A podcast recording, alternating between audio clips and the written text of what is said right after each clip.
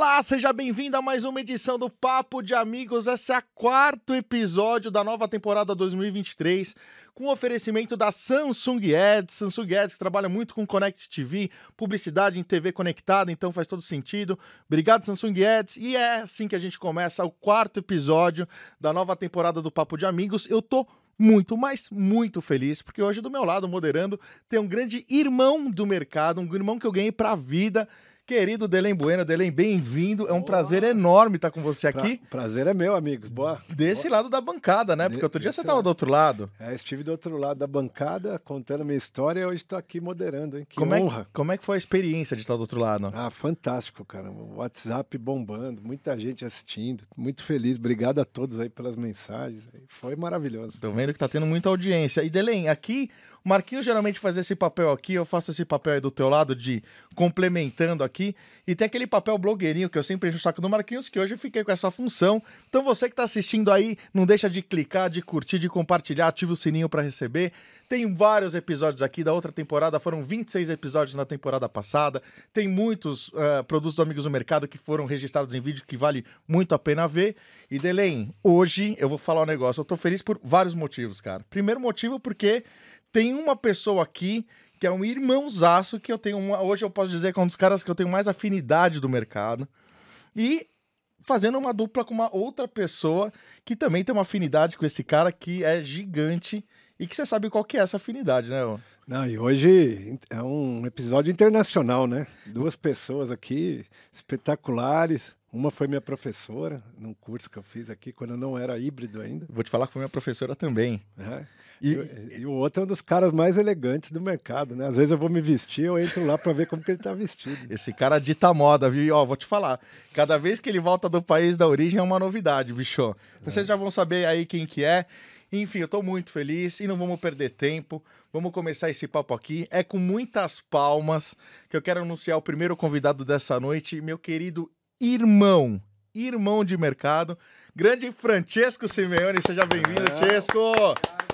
Obrigado, obrigado. Boa tarde, boa tarde a todos. Boa tarde, boa noite, não sei aí que hora vai ser. É boa Cara, é uma honra ter você aqui, Tiescão. Ah, a honra é a minha, gente. Eu fico muito feliz. Você sabe que eu sou é, um, um, fã de Amigos do Mercado desde o começo, né? Desde os primeiros anos que acompanho, né? Com muito carinho.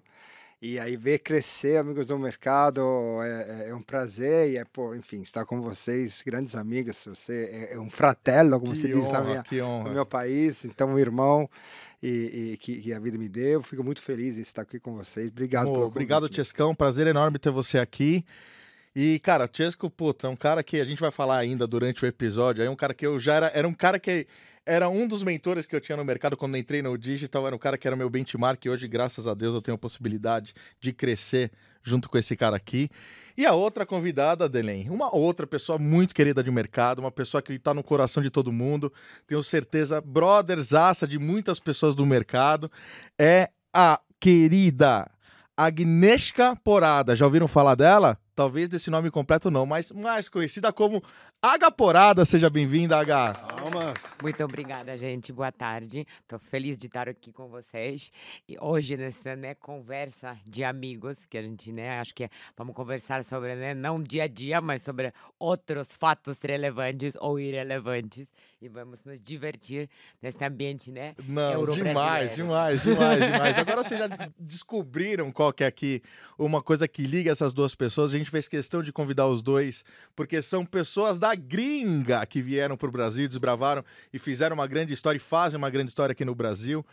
Enfim, H, seja muito bem-vindo. É um prazer enorme muito ter obrigado. você aqui. Prazer você é foi meu. nossa professora também. Já temos histórias também de muito trabalho. É um prazer enorme. Estou curioso para saber também das suas histórias. Enfim, vamos começar, né, Delém? E como que a gente começa? Perguntando do quê? Ah, perguntando. Da época dos pais? Da época dos pais, né? Como que eles se conheceram, né? Então vamos lá. Uh, vamos começar pelo Chesco, grande irmão. Chescão, Giovanni e Maria, teu pai e tua mãe, italianos.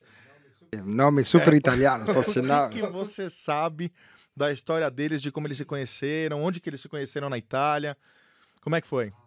Ah, Bom, vamos lá. É... Eu, eu não me lembro porque era muito pequeno na época. não, é, é o seguinte, é, eu me lembro que meu pai me contavam sempre que eles se conheceram de uma forma muito romântica, né? Porque lá Estamos é, falando de que era anos 70, né? Começo dos anos 70, talvez. E, e, e, era no sul da Itália, né? Uma, uma área bem já tradicional. Romantismo. Sim, né? já dá uma aquela área meu meu Godfather, tipo. e, e aí eu me lembro que meu pai estava fazendo serviço, estava uh, servindo o serviço militar, né? E minha mãe trabalhava numa loja de roupa. E hum, aí toda tarde meu pai saía do quartel e ele tinha visto minha mãe na loja, né? Aí toda vez ele ia, na hora que ela saía da loja, para acompanhar ela da loja até a casa, né? Para ele poder. Aí eu mexi com. O italiano move as mãos, já mexo com o microfone. A grande dificuldade vai ser eu falar sem mover as mãos. Sem gesticular. Você deveria até me prender as mãos aqui do. Isso aqui, aqui não é lenda metropolitana, não, nossa, gente. O italiano fala com as mãos. Agora se eu cruzar os braços aí, ferrou. Cara. Pode falar, Mas, pode falar com a Então, assim, elas faziam isso. E todo dia meu pai ia na, ia na loja, aproveitava quando ela, ela né, terminava de trabalhar e levava, acompanhava ela até a casa para poder conversar com ela, né?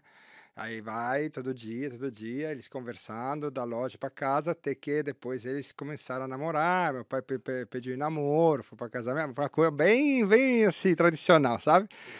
E, e aí, aí deu e aí, certo. Né? beleza, né? nasceu Chesco.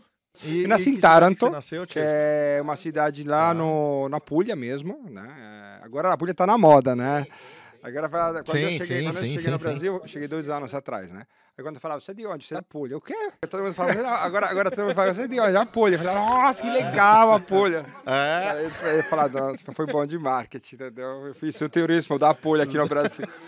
Mas, na verdade, a Pulha é o salto da bota, né? A Itália parece uma botinha. Eu sempre descrevo assim, né? A Itália parece uma botinha Aí Sim. o saltinho da bota é a Puglia, e aí ela ficou bastante famosa nos últimos anos, porque ela tem praias maravilhosas, né? Tem, tem comida boa e, e, e também ainda não é tão tão assim inflacionada, tão turística como é como outros outras assim, metas tipo... turísticas. Ainda mantém um pouco daquela coisa raiz. Sempre fala, né? Se fala da, da Itália, sempre se fala da, da ilha da Sardenha e da Puglia. Eu sempre brinco, falo, a Sardenha é Nutella, a isso. E aí você ficou lá e como que era a tua infância? Ah, total, sim. Que brincava, que assim? brincava na rua e jogava bola muito, né? Italiano, né? Igual brasileiro. Eu sempre falo, meu, italiano e brasileiro são, são muito parecidos. E a gente também tinha esse, essa, tem essa paixão por futebol lá na, na, na, Itália. Então, assim, eu jogava muito na rua, jogava muito futebol na rua. Era aquela, aquele futebol que todo mundo deve estar já jogado, né? Duas mochilas fazem a porta, é uma bola que quem tem o dono da bola que manda, né? Que faz, que faz os times, aquela coisa é internacional, Isso é padrão gente. mundial, né? É padrão mundial. Né? é, é, todas as latitudes é a mesma coisa. Aí sempre que você, assim, rezava para ser escolhido por primeiro, que se você era escolhido por último era humilhação, entendeu?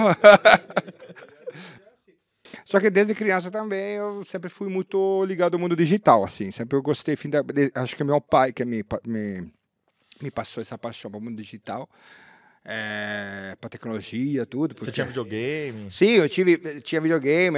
Meu primeiro videogame foi o Nintendo 8-bit, né? Legal. É o, o NES. Tinha Super Mario primeiro, né? Super Mario Bros. da Nintendo NES, se chamava, né? Sim. Oito... Super... Era Super NES aqui. É, exato. Super, Super NES. NES. Não, não era nem o Super NES. Era, era o meu primeiro era, era, o NES. É, era o NES. O 8-bit. É que você levantava a tampinha para colocar Isso, o cartucho. Isso, quando, quando funcionava o cartucho, daí...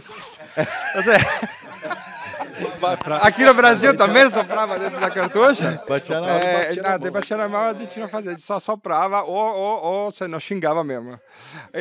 E, e, aí, aí meu pai era tipo assim, todo aquele, a gente, não, a família humilde, né? Mas assim, meu pai, tudo que, aquele dinheirinho extra, ele sempre tentava é, a paixão dele era a tecnologia, sempre, sempre comprava aquele computador, eu, né, fomos Fui um dos primeiros am- entre os meus amiguinhos a ter internet com modem, sabe? Tipo, 32K, aquela... Tava conectado, ligava, ligava, ligava, Ficava, ficava A ocupado. gente ficava com medo de ir no site, porque achava que ia sair no boleto do telefone, entendeu? Então, na, na Itália, aqui no Brasil, nessa época, tinha um esquema que depois de X hora da noite, depois da meia-noite, era um pulso que cobrava, independente de quanto tempo você ficava. Então, então a galera dava meia-noite, puta, conectava e ficava de madrugada usando internet, porque depois da meia-noite sobrava um pulso. Em compensação, quando você acessava durante o dia, pau torava na conta de telefone. A gente, ah, não, não, não me lembro como era lá, mas eu lembro que... Não, acho que não tinha isso na Itália. Você era comunicativo, tipo, tinha muitas amizades, você era um cara mais Sim, introvertido. sim, Não, não, não, sempre foi. Assim, eu fui muito tímido até os. Ah, até os seis, sete anos. Depois você deve ter batido com a cabeça em algum lugar. Jogando bola. Aí eu comecei a virar mega social. Eu falava com as paredes, entendeu? Tipo, eu muito amigo, tinha muito amigos, conhecia todo mundo. E aí foi, aí eu tive essa mudança, né? não sei porquê, repentina, mas uns sete, oito anos. Ah, mas a mesma vida muda mesmo. Às vezes começa a ter uma amizade que é mais despojada, uma amizade que é mais não, eu me lembro, era, era falador muito... e acaba indo, indo na onda, enfim. Fazia imitações da sua da, já que criancinha, me lembro que minha minha, minha mãe meu pai falavam quando estava com os, os, os avós, as tias, me mandavam, ah, mostra, mostra como faz a imitação do fulano, do os personagens famosos. Aí eu criança, entendeu? Fazia as imitações, a imitação de personagem famoso da Itália, não tem como fazer aqui, ninguém conhece, né? Mas, tipo assim, tipo um Silvio Santos, ah, o cara lá, criança de 8 anos fazendo Silvio Santos. Meu, sensacional. cara. Esse se, se caracteriza mais como o Chesco de hoje, né? É, então, não mudei muito, é aquela batida de cabeça... mas- Bom, Vamos trazer agora aqui pro papo a querida Aga, filha do Benedict da Ralina. Aga, o que, que você sabe mesmo. dessa história? Como é que eles se conheceram? Como é que foi? Né? Você é polonesa, né? Eu sou polonesa, nasci lá em Varsóvia. É, o que eu sei, assim, os meus pais têm é, 21 anos de diferença de idade. Uau. Então a história é, é, é- é um pouco engraçada, até porque a minha mãe, uma das melhores amigas dela, né? Ela estava casando. E é, minha mãe conheceu o meu pai no casamento dessa amiga. E aí, o meu pai era é, como se fosse um primo, não primo de verdade, mas ele era co- como se fosse um primo mais velho desta amiga da minha mãe. Só que minha mãe nunca tinha conhecido ele antes desse casamento. E aí, enfim, é, é, ele queria, né, conversava com ela no casamento, aí falou, ah, vamos sair daqui junto. A minha mãe falou, ah, só vamos sair daqui junto se você trazer aqui uma é, caroça com cavalo branco. E ele acabou fazendo isso. Não, Você tá Aí, brincando. enfim, eu juro. É, Maravilhoso. Pelo menos o que me contaram. Não sei, não estava nascida, né? Mas pelo menos o que me contaram. Aí, enfim, a história toda, assim. Depois a minha mãe, assim. Eh, meu pai enrolava, não falava a idade para ela. Ela descobriu quando ele estava no hospital, sei lá, uns três ou quatro meses depois. Ela tinha desmaiado, correu do hospital, falou: não, não quero, porque, né? Enfim, ela tinha 25 anos, acho que na época, né? E meu pai 46. Então, na época, né, faz muita diferença. Sim. Hoje em dia não faz tanta Lógico. diferença, mas e óbvio que você acostuma. Mas naquela época, né, fazia muita diferença para eles. E, enfim, ela estava fugindo tanto que ela, inclusive, eu nasci.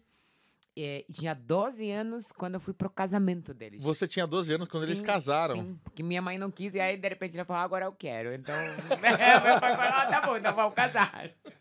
Muito Que bom, demais. H. E a tua infância, você lembra da tua infância? Você tinha muitas amigas, você brincava na rua? Eu era sempre também uma pessoa bastante social. É, eu sou geminiana, então a gente é mais extrovertido, mais social, temos bastante amigos.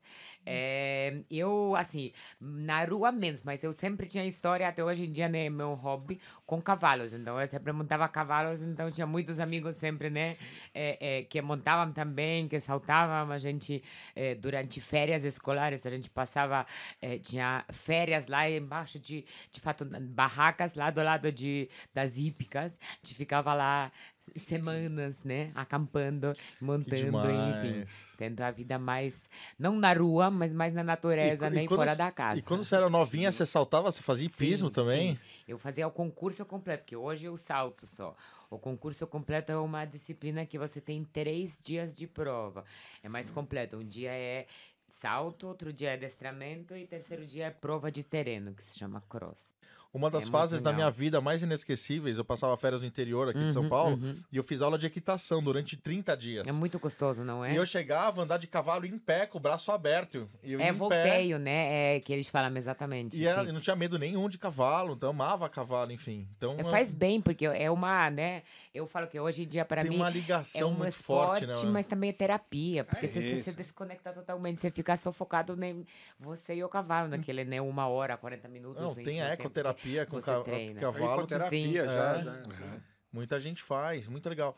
E, e aí você ficou na- nessa cidade durante muito tempo, você morou lá. Eu morei eu, 19 anos da minha vida em, em Varsóvia. é, e aí eu comecei, na verdade, a vida hoje. Eu falo que eu nem sei como é a vida de gente né, grande lá na Polônia. Porque eu, de fato, assim, terminei o colégio e já quando eu tinha terminado o colégio, eu fui estudar fora. Então, comecei na Inglaterra, a faculdade de negócios internacionais. E aí, como era de negócios internacionais, tinha muitas possibilidades de intercâmbios. Então, eu acabei aproveitando bastante. Passei praticamente só um ano e meio, mais ou menos, em Londres. E o resto de tempo, eh, fiz primeiro intercâmbio, acho que na França, em Grenoble.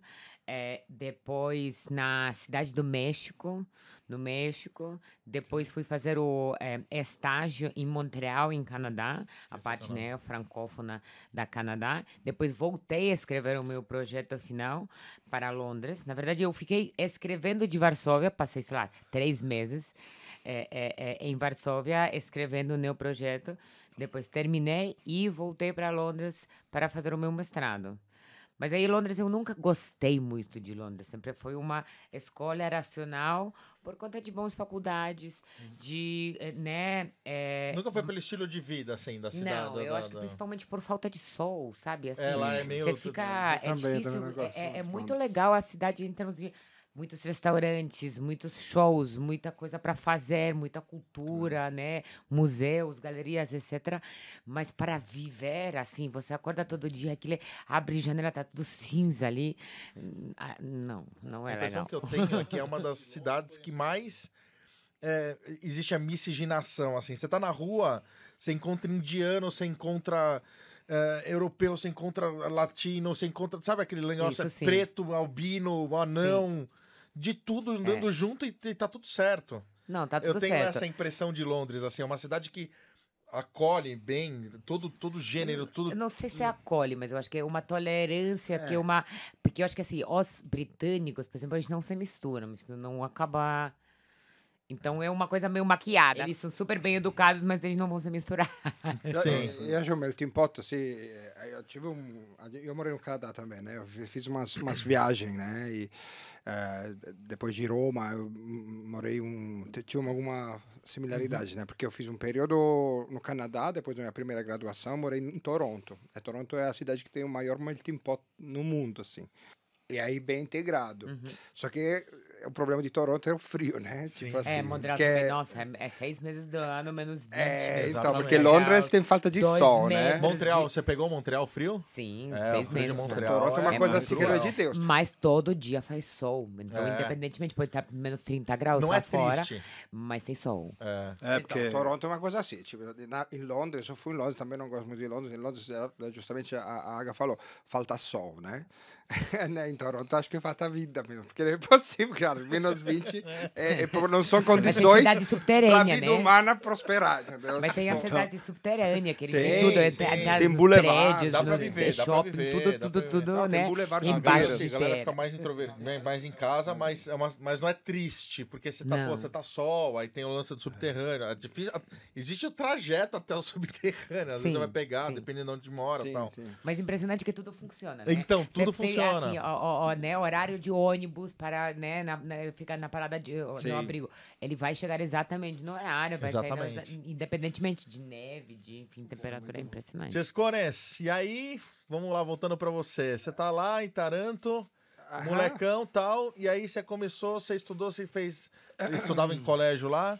Como é que você. Foi a, a- a- a primeira evolução a partir de. Da, depois da escola? Você completou a escola, Ah, e aí que que você, você começou a trabalhar? Seu primeiro trabalho foi na Itália, você começou a estudar na Itália, outras.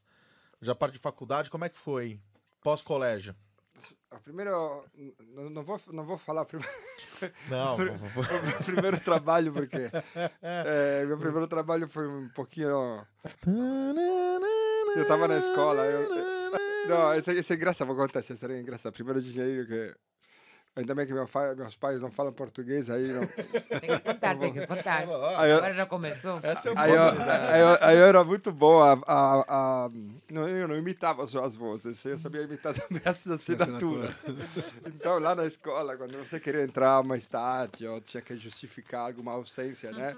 Você tinha que, Mandar cartinha. você tinha que pegar um, um aviso com bilhete que tinha que ter assinatura do vice, do vice-reitor lá, Uhum. ou vice-gerente, não sei como se fala, diretor da escola, né? É. eu sabia fazer exatamente, A a assinatura assinatura. dele. Então, meu primeiro trabalho foi vender permisso.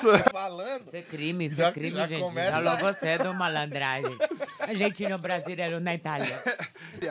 aí eu falava, ô, Jess, descola um permisso aí de sete Falei, tranquilo, mano. Tá, vou te dar três, é promoção do dia hoje.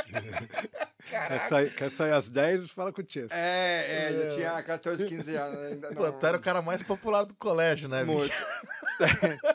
Muito. Aí, mas assim, meu primeiro trabalho, trabalho, terminei a escola, terminei bem. Não, eu, eu gostava de estudar, apesar de as brincadeiras. É, tinha- eu não fazia só crimes, eu estudava também. mas é, eu, eu, sou- eu sempre gostei de estudar, eu adorava. Eu, era- mesmo eu fiz o colégio científico, lá tem uma diferença na Itália, tem colégio científico, colégio de humanas. Eu fazia o colégio científico, eu sou muito contro, controverso. Eu, eu estudava em um colégio científico, mas era muito bom em humanas. e, e, e isso me deu a possibilidade de ter uma, uma formação bastante eclética, assim. e depois eu me mudei para Roma, né? Então terminei o colégio, muito bom, tipo. Mas eu sempre fiquei muito com essa coisa publicidade e tecnologia, eram sempre duas coisas que me atraíam muito. É, aí eu fui estudar comunicação e publicidade mesmo em Roma, né? Então, tipo, sempre quis sair, porque a minha cidade onde eu nasci, onde meus pais estavam, era muito pequena. Seus pais trabalhavam com o quê, Tiesco? Tá? É. Sua mãe trabalhava na loja, conheceu seu pai também antes, né? Sim, quando Depois, ela, ela, quando você ela- nasceu, ela virou mãe do lar, enfim. Sim, sim. E meu pai, ele começou trabalhando com portuário, depois ele, entri- ele entrou no sindicato, ele cresceu muito no sindicato dos portuários, é, sindicalista, tanto é que eu falo, até brinco, né, que eu sou filho neto de sindicalista, né, então, quando tem que lutar para algum direito na Logan, né, ele chamou o sindicalista Mas pai era um eh, sindicalista antenado, porque curtia a tecnologia, né? Sim, Ah, sim, sim, sim. Aí ele. E, e- e eu acho que eu peguei um pouco desse aqui no sangue, porque quando eu tenho pra, que lutar para algum direito da minha equipe, eu vou lá, saio o sangue do sindicalista. Mas é, ele era sindicalista, depois ele foi, tipo, com uma, trabalhou numa cooperativa portuária por muito tempo. Aí ele foi eleito, porque lá a cooperativa né, tem, que, tem que eleger o presidente, né? então ele foi eleito vários anos como presidente de cooperativa. Até que depois chegou aquele, a crise de 2008 né, na, na Europa, né, que foi muito. Tipo, no porto da minha cidade tipo, entraram três navios em dois anos. Caramba, Tiesco. Aí tiveram que demitir. Meu pai, com quase 60 anos, tive que, teve que voltar a descarregar navios. É, e aí foi lá aquele momento que eu decidi de, de tinha que fazer alguma coisa para ajudar, né? E aí eu morava em Roma na época, porque no- nesse meio tempo Você já tinha- morava em Roma. Tinha me mudado para Roma, tinha pegado minha pr- primeira graduação em marketing. Ô, Tiesco, até como que despertou essa vontade de estudar marketing? O que que te atraía? Era Ah, eu propaganda na TV? O que que era? Não sei, eu sempre gostei muito de publicidade, da, da, da, da, da arte, de, de- da venda, que a publicidade é uma venda artística. É uma venda criativa. É, porque a publicidade, afinal, não deixa de ser uma, uma venda né, que você faz. E eu sempre fui muito bom nessa parte de. Eu sempre fui muito atraído por essa questão da persuasão, da, da, da arte de você vender algo, né?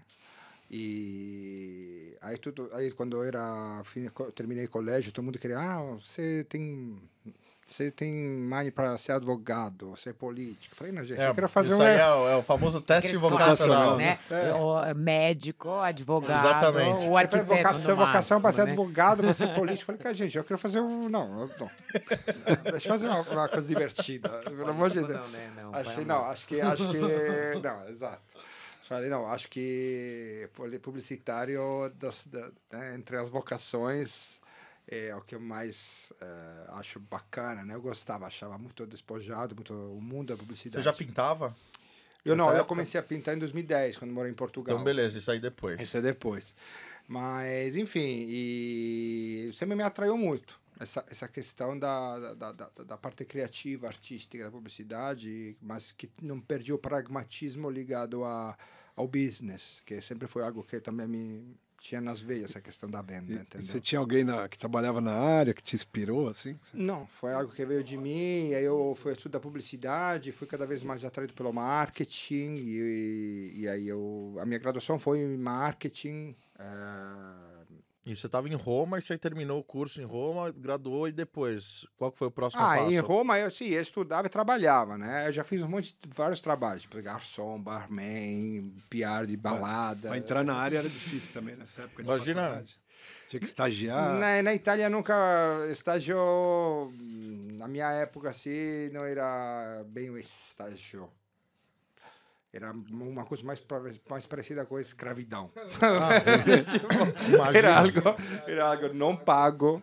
Era algo. Mas para, para a gente, eh, foi, não sei se para você foi a mesma coisa, mas para mim foi, eu tinha que, de seis meses que eu não tinha aulas, que eu precisava comprovar É, uma mas na época quantidade da faculdade isso, né? Exatamente, de horas. Mas não é igual aqui no Brasil, que você trabalha, né, ou você faz estágio simultaneamente Com a faculdade. com, com a faculdade, É, né? aqui no Brasil, se eu não me engano, tem algumas áreas que é, que é igual o que aconteceu com você.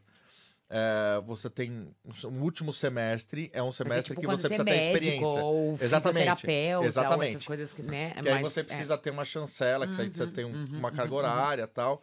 Que aí você não tem tanta aula, mas você acaba fazendo na prática, exercendo ali para poder complementar. Não, mas eu fiz isso. eh, Também na Itália tinha. Ah, Eu- o- tinha? O último, É, se- o último semestre. Aqui no Brasil, exato. não. Eu fiz um estágio. Meu primeiro Mas estágio. exato, ele não é pago, não é nada. Não Só é precisa pago. fazer essas horas Exato. para você É pra conseguir complementar a faculdade. Exato. Então eu tinha, a gente já paga com créditos, né? Tipo, universitário. É, vouchers, as Já, meu primeiro, assim. na, na, tri- na graduação, o meu primeiro estágio foi numa agência de lobbying. É, a, a- a política tentou tá, várias Ela- vezes, várias vezes me trazer para dentro, mas eu consegui resistir.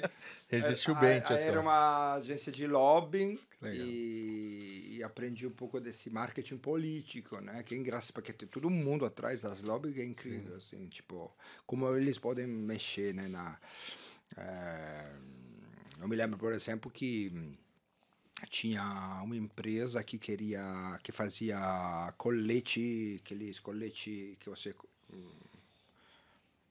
Prova de bala? Não, Colete não. colete, aqueles colete tipo que você tem que colocar quando para o carro e você tem que trocar o. Ah, de Ah, sinalização. de sinalização de Isso, segurança. é. Ah, isso, isso, isso. Tipo IPI, essas é, coisas. entendeu? Então tinha a, a empresa que fazia os coletes que, que é, sabe, tipo, pagava agência para poder aprovar uma lei que deixava obrigatório. Oh, capacete. Sim. Eu me lembro, tinha um cliente que fazia capacete, pagava a agência de lobbying para fazer pressão no parlamento para que saísse a obrigatoriedade do capacete Caramba, quando, na meu. moto, entendeu? Nossa. Tipo, é isso, era isso. Aí eu comecei a entender, né, que, que um pouco dessa, dessas dinâmicas, assim. Aí eu pensei na graduação. Aí depois da graduação eu, hum, bom, só dei aquela batida de cabeça, voltou de novo. Aí eu decidi de ir para o Canadá, como falei, fiquei lá seis meses. Aí você foi trabalhar. É, eu fui lá trabalhar e aprender inglês. Fiz duas, duas escolas de inglês para eu né, aprimorar meu inglês. É, porque eu estava na parte anglófona né, da, do Canadá. E viajei, conheci os Estados Unidos também um pouco. E, e depois eu voltei para Roma, né? Então, quando eu reparei que lá tinha menos 20, era, era assim, eu avaliei duas coisas. Falei, nessa cidade não tem boteco. e tem menos 20 graus. E tem menos 20, eu acho que não é quando. Aí eu Toronto, voltou aí pra voltei Roma. para Roma. Aí comecei minha pós-graduação lá. Pô, Você fez pós em que lá? Em comunicação internacional. Olha que legal. E aí, através disso, né, assim com a Aga, eu comecei a ter a, a, a, a possibilidade de ter bolsas para estudar fora, né? Entendi. Então, fiz uma parte dos meus estudos na Católica de Lisboa, onde aprendi a falar um pouco de português, seria o português de Portugal, né? Sim, foi até Mas é tradutora. a gente vai trazer a né? história. Ó, eu, eu achava que assim, eu falo, né? é, Desde, quase desde sempre eu fui alfabetizada, que fiz colégio francês lá na Polônia, então desde sempre o francês. Depois aprendi um pouco, né, morando no México, o espanhol. E até então eu não, nunca entendia nada de italiano. Aí depois, aqui de, de morar aqui e falar o português, eu acabo entendendo. Óbvio que eu não consigo falar, eu não falo italiano, mas você acaba entendendo, é muito É parecido. mais fácil para entender, acho que, do português do que qualquer outra Porque língua. o, né? é, o cérebro dá um. É, você começa a fazer umas começa- conexões, né?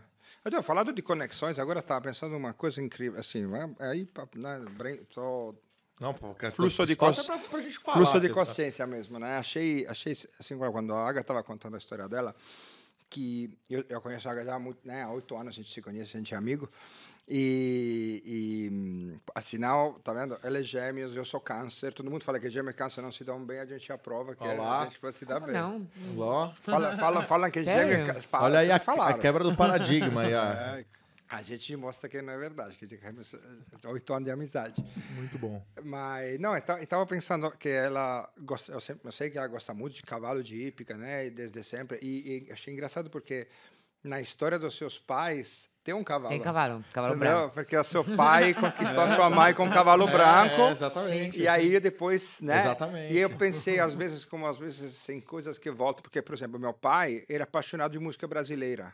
Quando minha mãe era grávida, meu pai escutava Toquinho, Toquinho. Vinícius de Moraes. Não sei, mas eu nunca imaginei que eu ia vir aqui assim. Se Não, você eu me falasse assim, há 15 anos atrás, eu ia vir morar. Eu falei, gente, não, como assim? É, eu nunca imaginaria que ia Porque morar sempre é no um país tropical, lá longe, sabe? Enfim, é outra imaginação que a gente tem. Enfim. Sim. Mas é engraçado algumas vezes, né? Tipo, coisas.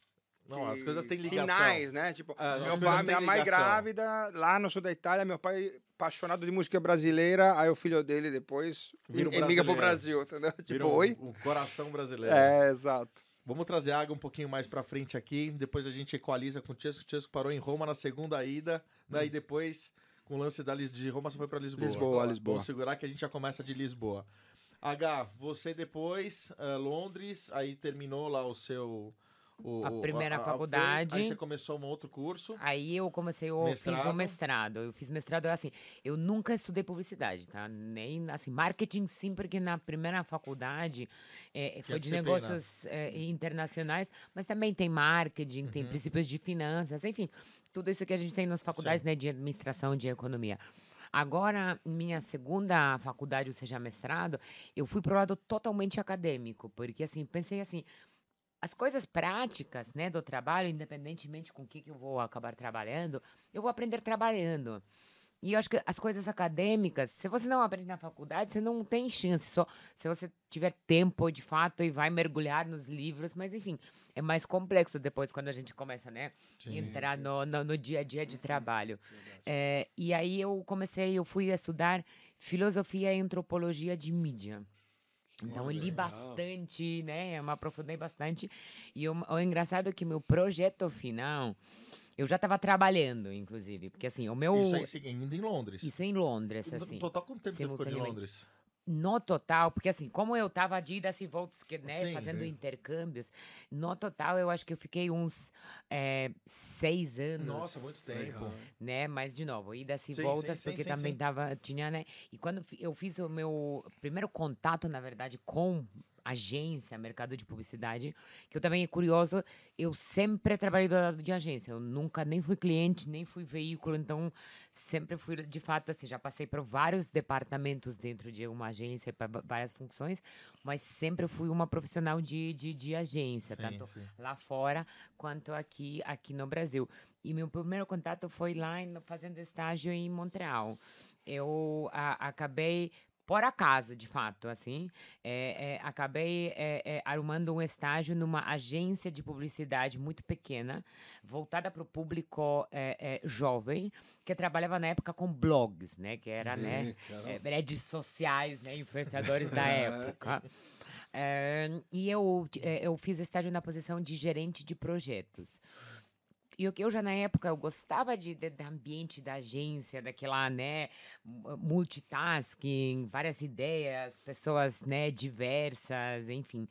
É, mas a, a posição de gerente de projetos, eu falava, gente, eu estava responsável para quase tudo, quase todas essas entregas, porém, na verdade, eu não fui eu que estava de fato fazendo. O meu papel era encher o saco das pessoas. Sim, Tá cobrar. cobrando, ah, você já fez? Como que tá o trabalho, né, né?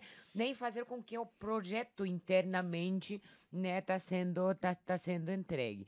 Então, já na época, como eu falei, já gostei de ambiente, mas falei, cara, não, não é, não quero trabalhar com projetos, eu quero eu fazer, eu colocar mão na massa, eu pensar, eu desenvolver estratégias. E aí, quando eu vim, né, é, é, eu voltei para Londres para fazer mestrado, eu já fui atrás também de comecei a trabalhar. E aí, a primeira oportunidade que eu é, é, é, é, trabalhei lá, com, né, mais relacionada à mídia mesmo, é, foi de executiva de search, ou seja, de links patrocinados, na agência que se chama Profero. Tá.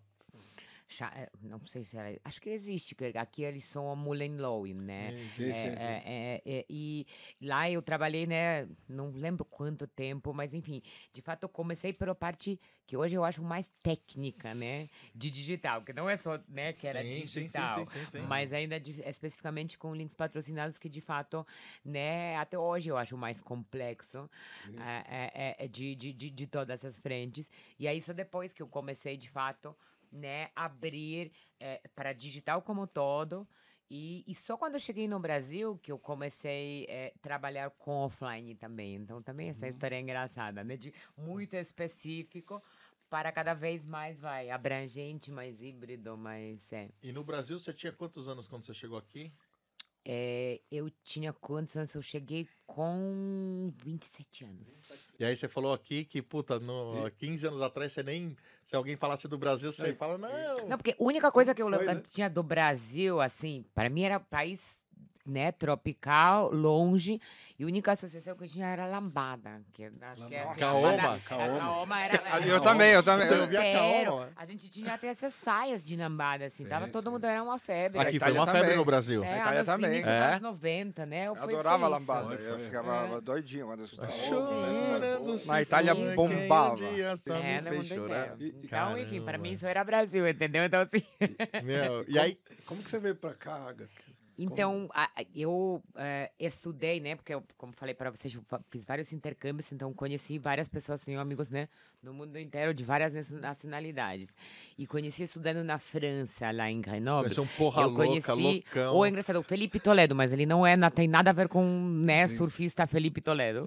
Hoje, inclusive, é engraçado, ele, é, ele mora na Pol ele é casado com uma polonesa e mora lá em Poznań, na Polônia. Então, assim, é, é as histórias, assim, mundo dá total cruzam, né?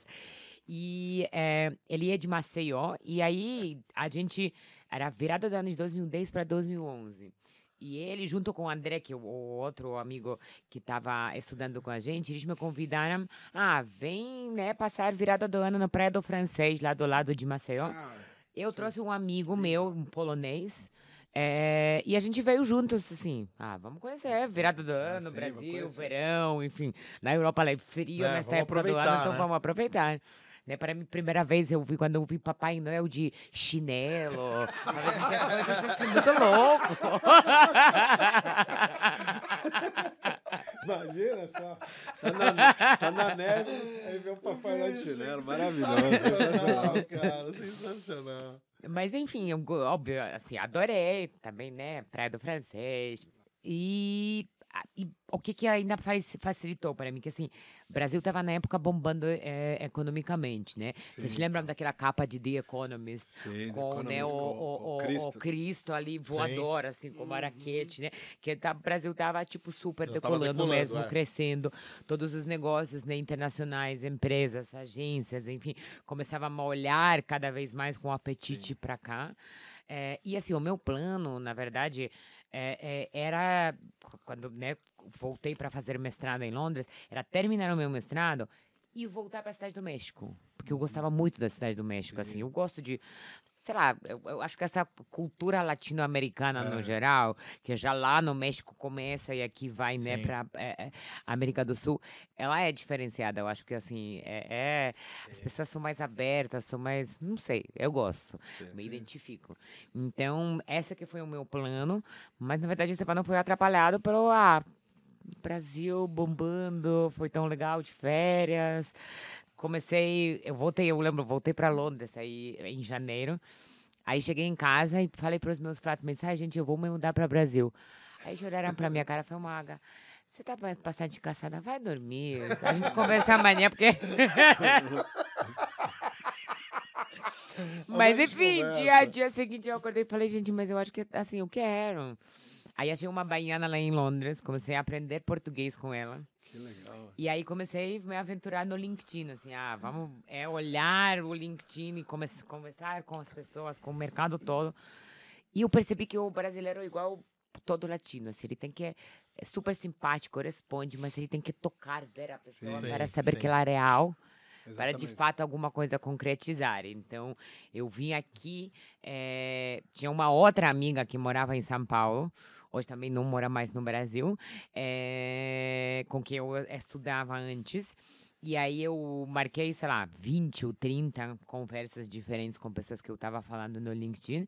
Eh, passei uma semana na casa dela, aqui em Perdizes. E aí eu voltei para Londres com três propostas. aí eu falei, gente.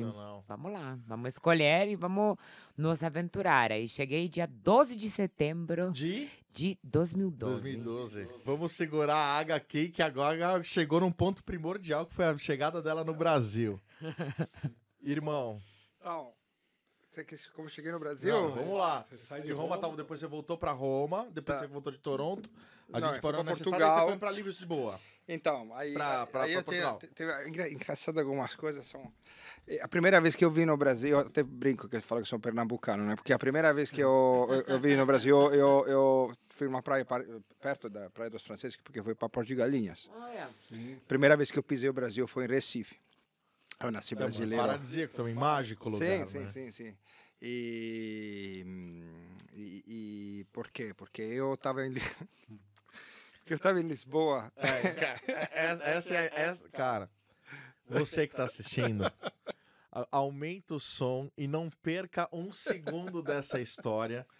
Que essa história, a primeira vez que eu sentei na frente dele, ele me contou até hoje, eu dou risada quando eu lembro dessa Não, não história. criava expectativas, Bom, mas é, pipoca aqui. Não, é ouvindo. Pegue sua pipoca, pegue seu criava refri. expectativa. É, foi, mas foi meio engraçado, porque assim, eu, tenho, eu tinha chegado em Lisboa aí, há uma semana. Aí Eu não falava muito bem português. Ainda não falo bem português, mas na época era bem pior. E eu, eu tava, aí eu tava, tava eh, com, com, eu me lembro, tinha um, sei lá, um, eu me lembro que telefone aí, que tava com um vocabulário, né? Tipo, onde fica a farmácia? Tipo assim. E, e aí um amigo do meu pai me chamou porque tinha que fazer um trabalho como consultor. Ele, né, meu pai trabalhava nesse ambiente portuário, eu tinha que fazer uma, um descargo de fertilizante químico no Porto Velho de Recife. E eles precisam, ele, eles chamaram ele como experto, não, esse, esse amigo do meu pai, italiano, para ir lá a coordenar esse serviço logístico. Aí ele precisava de um, de um intérprete. E aí, como ele sabia que o filho do Giovanni, eu, né, estava em Portugal, ligou para meu pai, falou, ah, seu filho está em Portugal, não tá? Falei, ah, tá, então ele fala português, não fala? Falei, ah, Outro idioma. Falou, fala com ele. Falou, tá, É então fala bom, com ele. Aí ele me ligou, né? Falou, uh, Chesco, tudo bem? Bem, eh, e você mora em Portugal, né? Eu falei, é, faz um, um- tem um pouco de dias que... É. Mas você fala português? Aí eu, na época, né, falei, não, por quê? Não, porque eu tô. Eu sempre. Eu já estava com essa coisa do Brasil, porque eu tinha feito comunicação internacional, porque também estava ligado nessa questão. Eu também cheguei em 2012, por sinal. Eu cheguei no mesmo ano que a Águia. Eu falei pra você. A gente tava falando até, né? A gente É. falou que, Falei pra será você que, que é mais que ou no menos o máximo? Eu achava é. que é um pouquinho É, eu mais. cheguei 8 de fevereiro de 2012. É, ah, os seis meses antes. Falei pra você que não dava, não dava É, um ano de diferença. E, e aí eu tinha 28, da, eh, e, e, e, bom, enfim. Pra todo mundo saber quantos anos a gente tem. Exato. Maravilha. tu sabe já agora, ia fazer 29. É, e, é bom, enfim, mas- é, então eu tava, ele me ligou, falou, ah, não, porque eu tava já ligado no Brasil, porque queria essa questão dos BRICS, o Brasil tava bombando, era a sexta economia mundial, né, em 2012 e tal. Aí eu tava muito afim de vir para cá. E, e aí o, a- o cara falou, ah, você então pode vir lá em Recife comigo, porque eu preciso de um intérprete. Eu tava uma semana em Portugal, em Lisboa, falava absolutamente nada em português. Tinha que faturar. Só que o meu instinto comercial falou mais alto. Então eu falei para ele, mas me conta como é que é a história. Eu falei, não, então, você vai, é, são, é, são 10 dias. Primeiro dois dias de folga, outros uma semana de trabalho, último dois dias de folga. E aí você tem tudo pago, é, viagem paga, estadia paga, é, refeições paga tal. E na época era tipo 2.500 euros.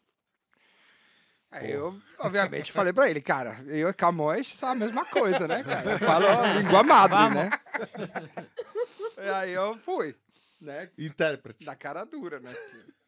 Aí eu cheguei no aeroporto, é, a minha primeira estreia como intérprete foi, eu não, não posso me esquecer que foi tudo engraçado, porque eu cheguei no aeroporto, falei o endereço, a Avenida de Boa Viagem, não sei o que, cheguei lá no hotel, aí o cara perguntou pra mim, falou, é, pergunta, que hora é o breakfast? Né? Aí eu falo, tá, beleza. Aí eu falo português de Portugal, lembram-se desse detalhe, e não falar português brasileiro. Almoço, né? É, exato. Aí eu cheguei lá e falei: ah, bom, dia, tudo bem? Ah, desculpe, eu queria saber eh, que horas tem pequeno almoço. A moça falou: Não, senhora, a gente não trabalha com almoço, não, só café da manhã. Não, desculpa, talvez eu estou a falar muito bem português. Ah, eu queria saber, no almoço, pequeno almoço. Não, eu sei, eu sei, senhor, mas a gente não trabalha com almoço, é mesmo, é só café da manhã mesmo. Aí o cara já olhou, me olhado estranho, né? Tipo, O que, que ele tá falando? "Eh, o que, que está acontecendo? Eu falei, Quanto que tá demorando isso aí? Ela tô voando. deixa, deixa que o pai resolve aqui tranquilo. Deixa com o pai, deixa com o pai. Olha, Moça, veja bem, não é almoço, e pequeno almoço. Aí, a, a- juro, juro por Deus que a moça falou, sim, eu sei, senhor, mas que não depende do tamanho. Aqui, realmente, a gente... não, não trabalha com almoço. Aí eu comecei a pensar que tinha alguma coisa que não estava dando certo. Aí ele falou, eu falei, então só tem café de manhã. Eu falei assim, só tem café de manhã. Aí eu falei, Tá até que hora? Bravo, né? Falei com ele, com, com- com o cara, né? O que, que ela tá falando? Cara, a gente tem que reclamar com, com a companhia. Por quê? Mas não tem nada pra comer, só tem café de manhã. Aí não tem nem só tem café, não tem comida. Aí eu falei, então beleza. Aí eu voltei. Amanhã a gente acordou, chegou onde tinha o café da manhã, que é depois. a gente pegou, só que antes de pegarmos o elevador. Aí eu tava eu na frente, assim, com o cara, e atrás dele tinha o, o, aquele quadro com todos os horários do hotel, né? Aí eu vi lá, Puxa, puxa o microfone para. Aí eu vi lá, café da manhã barra breakfast. Aí, eu, aí eu Ah. entendi que o café da manhã era o pequeno almoço. Aí eu falei, ih, fiz, né? E aí quando eu cheguei lá, o cara entrou e eu vi que tinha um buffet continental, tinha a menina fazendo tapioca, tudo. O cara falou, falou- olhou pra mim e falou, tu tinha certeza que a gente não pode comer nada? Eu Falei, ah, sabe o que que tem? Ah, Vamos, vamos fingir que a gente não entendeu. Come aí. Aí, isso aqui eu já sabia que não era. Tipo assim, então eu já eu comia tranquilo. Ele, ele, ele comia igual ladrão, se comia. colocando lanchinho no, no bolso. Com medo que eu não podia comer. Porque só tinha café da manhã. Mano, Enfim, essa foi a primeira estreia. Assim, muito bom, cara. Mas Maravilhoso, no final das contas deu tudo certo. Não, deu certo, deu certo, deu certo. E, e essa foi a primeira a, a oportunidade que você teve de conhecer o Brasil? Sim, deu certo mais ou menos. Eu espero que deu certo. Porque a gente chegou no Porto Velho de Recife, aí tinha os, os, os caras que falavam porto, pernambucano raiz. difícil. Aham. E aí eles chegavam pra mim, tu, tu, tu, tu, não sei o que, não sei o que, e eu lá tentando entender, entendeu? E o cara, e aí? Eu, ah, tá tudo bem. Bom, não teve nenhum, não teve nenhum episódio de, do clima, né? De, de fertilizantes foi espalhado Não, no oceano. É verdade, Brasil. tudo bem. Tá, tudo beleza. Não, ele, ele parecia preocupado. Faz... Não, isso é cultural. Não tem... e aí eu voltei para Lisboa. É, e aí daí eu terminei lá e depois voltei, fiz o meu, meu, meu, trabalho de pós, terminei minha pós, sobre, falei sobre a comunicação política brasileira, tudo. E depois eu terminei minha pós-graduação. Eu, antes de terminar minha pós-graduação, eu ganhei uma bolsa de estudo para vir estudar na USP, fazer pesquisa do meu TCC de pós na ECA. Foi muito legal, né? É. E aí eu, aí eu passei quatro meses aqui na ECA com essa bolsa de estudo para fazer meu, meu, estudo, meu, meu trabalho de, TC de, de, de pós. É, e aí eu conheci o São Paulo. E para mim foi paixão. Eu ainda me lembro a primeira vez que eu cheguei na Paulista e eu me apaixonei. A Paulista é apaixonante até cidade. paulistano. É, é, é. Eu cheguei quando a primeira vez e falei, uau. E, e para mim isso é- foi tipo meio que. Sabe a história do patinho feio? Porque assim, quando, quando eu morava na Itália, eu sempre fui muito, muito, muito ligado com essa coisa de, de futuro, digital, futurismo, inovação. Sempre foi para mim uma coisa que eu sempre gostei. Só que era 2007, aí eu falava já de fazer podcast, de ser youtuber. Tanto é que tem no YouTube. Ainda tem vídeos meus fazendo youtuber em 2007. E eu fazia web rádio, tinha uma web rádio, tinha montado um web network, um portal, web rádio, web TV, todo esse tipo de coisa. Assim. Só que assim, meu, faturar com isso em 2007, né, em Roma, que é uma cidade extremamente tradicionalista, era muito difícil. Tanto é que o único momento que eu conseguia... Digital você bonificava, né? É, Digital era uma bonificava na é. época, sim. exato. Sim. Tanto é que a única maneira que eu tinha é que Radio Rock dava pra gente, a minha web rádio dava a gestão do conteúdo da sexta-feira de, ma- de manhã, tipo das 8 ao meio-dia, o conteúdo a gente era gest, a gente a gestão, né, a, ge- a gerência desse Onde conteúdo. você morava essa época da Web Rádio? Roma, Roma. Roma. E aí eu, aí a minha, minha web rádio dava conteúdo para a Radio Rock na, na, na sexta de manhã. E aí eu tinha revenue share dos espaços publicitários que passavam naquela, naquela faixa. Então eu só conseguia monetizar com FM. Você imagina, eu tinha canal YouTube, canal MSN na época, web rádio com 24 horas de programação, eu tinha portal com mais de 4 milhões de acessos únicos. E a única forma que eu tinha para monetizar era rádio FM. Como o mundo Como muda as coisas, como, dar- Era como tipo muda as Mudar coisas. entendeu? né? Essa rádio rock era tipo aqui em São Paulo. Sim, 89, tipo uma rádio rock daqui. E, e aí, nada, quando- então quando eu vim para São Paulo, que eu vi que é uma cidade extremamente para frente, extremamente com essa área, esse humus assim, de startup, de empreendedorismo, de tecnologia, e- eu via que todo mundo era doido igual eu, entendeu? Tipo assim, porque lá na Itália todo mundo achava que era o doidinho do futuro, entendeu? Tipo assim, e aí aqui eu vi que todo mundo aqui pensava igual eu, entendeu? Tipo, não me sentia mal patinho Você feio. se sentiu familiarizado. né? Não, eu me senti em casa. Falei, Sim. isso aqui é o meu lugar no mundo. Entendeu? E aí eu decidi, eh, quando eu voltei para a Itália, terminei a minha pós. E aí de- deu a louca, se falar aqui. Eu peguei, fechei a mala e vim a cara e coragem aqui. E aí foi E- quando você veio pra São Paulo. Eu vim, cara e coragem, E- sem nada. E olha na- só. Caramba, é Olha como são as bem, coisas, é, como as coisas porque- se ligam. Primeiro, os dois agora chegaram na época que chegaram a São Paulo. O Chesco falou sobre e futuro, inovação e tecnologia e já me deu um gatilho para fazer o primeiro mexã. Por favor, pessoal, coloca aqui na tela Logan, a patrocinadora master mantenedora do Amigos no Mercado 2023. Tô aqui com o Chescão da Logan, eu sou da Logan também. E é com prazer enorme que eu falo que durante esse ano vocês vão ver muito a Logan chancelando vários projetos do Amigos do Mercado, assim como o Papo de Amigos também. E falando da Logan, aqui a Logan tem três símbolos aqui, que é para enaltecer que somos três business units. Uma business unit chamada Super Small Data, que ela é simbolizada por esse gráficozinho aqui laranja, uma empresa voltada 100% para dados, para segmentações, inteligência, enfim. E essa Super Small Data, ela fomenta outras duas empresas, que são empresas que vão além de mídia, uma empresa que a gente denomina como Backbone, que vai muito além da mídia, envolve muita inteligência, que aqui é a Logan Ads, o símbolo verdinho aqui, uma empresa muito voltada para inteligência, para tecnologia, geolocalização, é uma empresa de journey marketing, mídia multichannel e também audit digital, Então a gente está falando de futuro aqui. A Logan é o futuro no presente, é o que há de mais tecnologia também e em segmentação de dados e campanhas assertivas e precisas. E também a PMP, que é simbolizada pelo xizinho azul. É uma empresa que eu tenho muito prazer porque eu sou o head comercial dessa empresa. Uma empresa que é voltada com deals programáticos aí para fazer principalmente deals de vídeo. A gente tem vários formatos de vídeos, formatos verticais, horizontais, web, formatos dentro de aplicativos, enfim muitas possibilidades aí com deals, outros deals também de display e outros formatos também. E nós somos a empresa que conversamos com o público gamer, fazemos essa interação aí. Hoje, mais de 74% da população é gamer no Brasil e faz total sentido a gente estar tá conversando com esse público. Então é um prazer enorme falar da Logan Ads aqui, da PMP e também da Super Small Data.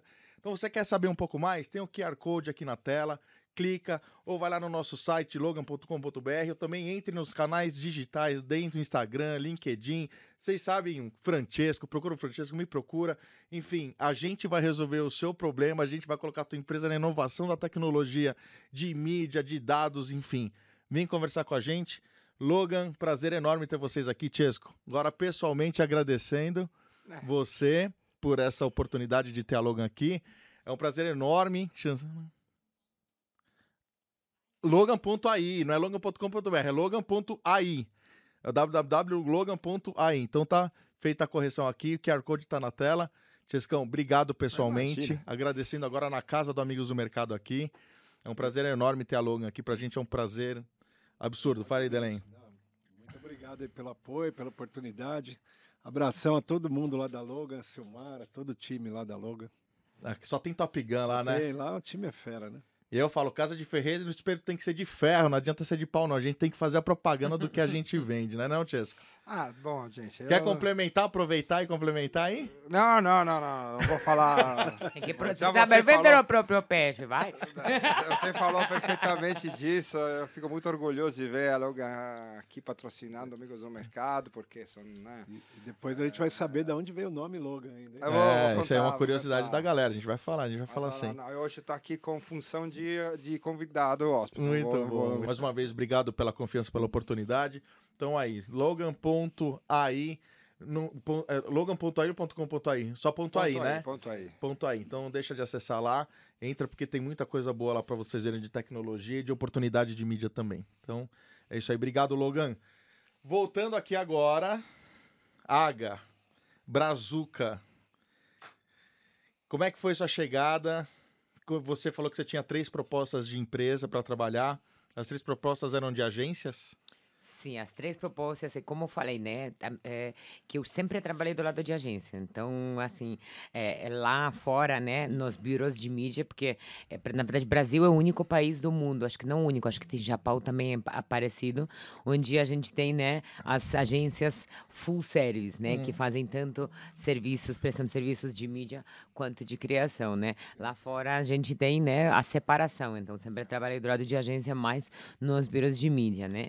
E aqui, sim, eu tinha três propostas. Eu acabei escolhendo a proposta do, da RGA, que estava bem recém-nascida aqui no Brasil, na época liderada para Paola Colombo, é, é, né, que depois voltou. Ela tinha trabalhado bastante tempo lá na RGA dos Estados Unidos. Ela veio aqui abrir o, né, escritórios deles aqui no Brasil. E aí ela voltou depois para os Estados Unidos, acho que para abrir a escritório de Los Angeles deles. Hoje ela é uma das executivas da Apple, é, lá em Cupertino. É, e o meu chefe direto foi o Fabiano Cora, que também hoje não mora mais aqui no Brasil. Se não me engano, ele é presidente das Américas do, do, do RGA, hoje em dia morando lá, lá nos Estados Olha, Unidos. Legal. Mas foi engraçado porque, assim, primeiro que eu sempre trabalhei de, né, no, nos bureaus de mídia, é que vim trabalhar para agência, né, full service, é, é, e ainda estava começando a me abrir, né, para todo é, é, é, offline também, não só online, com quem né, eu estava sempre trabalhando antes. E ainda a, as disciplinas, primeiro que estava né, na mesma agência, com o departamento de criação, com o departamento de planejamento, enfim, outra dinâmica. E ainda mídia aqui na RGA, ele fazia parte do departamento de estratégia. Então, tanto business intelligence quanto mídia e planejamento era um departamento. Então, a gente acabava tendo as funções mais transversais, né? E aí você começou na RGA, quanto tempo você ficou de RGA, H? Putz, eu precisava olhar para o meu LinkedIn, mas eu acho que alguns, vai, três anos provavelmente. Não, mas ficou mais de dois Sim, anos. sim, sim, sim, sim. E quando você morou, veio pro Brasil, você, veio, você morou sozinha, você dividiu... E Como, eu- como é que foi sua chegada no Brasil? Na verdade, parte... assim, eu tinha bastante amigos que eu conheci, né? Porque Londres é uma cidade, assim, é bastante internacional. Então, eu Sim. conheci bastante brasileiros que me apresentaram para os amigos deles, né? É, é, aqui, a- aqui no Brasil. Então, quando eu cheguei aqui, eu fui morar é, com um amigo que era, né? Conheci, que eu tinha conhecido ele em Londres quando ele estava gravando um programa, Rally Mongol. Ele era um cineasta.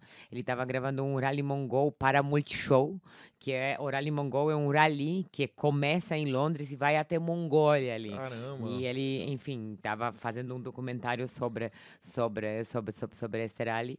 E aí eu conheci ele lá em Londres e quando vim morar aqui, ele, enfim, tinha um ah, ah, eh, quarto no apartamento dele livre. Que bairro que era, você lembra? Perdizes. Ah, aqui nas Perdizes. Rua Pinagés. Ah, mentira. Isso, isso. Eu nasci na. Pinagés. Sério? Sério. minha, minha mãe mora na Pinagés, minha namorada mora na Pinagés, hoje Olha ainda. só, eu- A Pinagés com o Afonso Bovero ali. Nossa, do lado do Global, É. do Colégio Global. Pão de açúcar. Exatamente. É, ali conheço bem. Sim, sim, sim. Minha namorada mora um quarteirão de lá. Olha como são as coisas, né? Vamos dar um ovo, ovo de codorna. Exatamente. Exatamente. E aí da RGA, depois três anos, e aí como é que foi de- de- depois? Depois eu, é, é, eu a- os meninos, o Diego e o Hugo, estavam, é, né, ganharam todos os prêmios possíveis lá em Cannes pelo é, Real é, Beauty Sketches da Dove.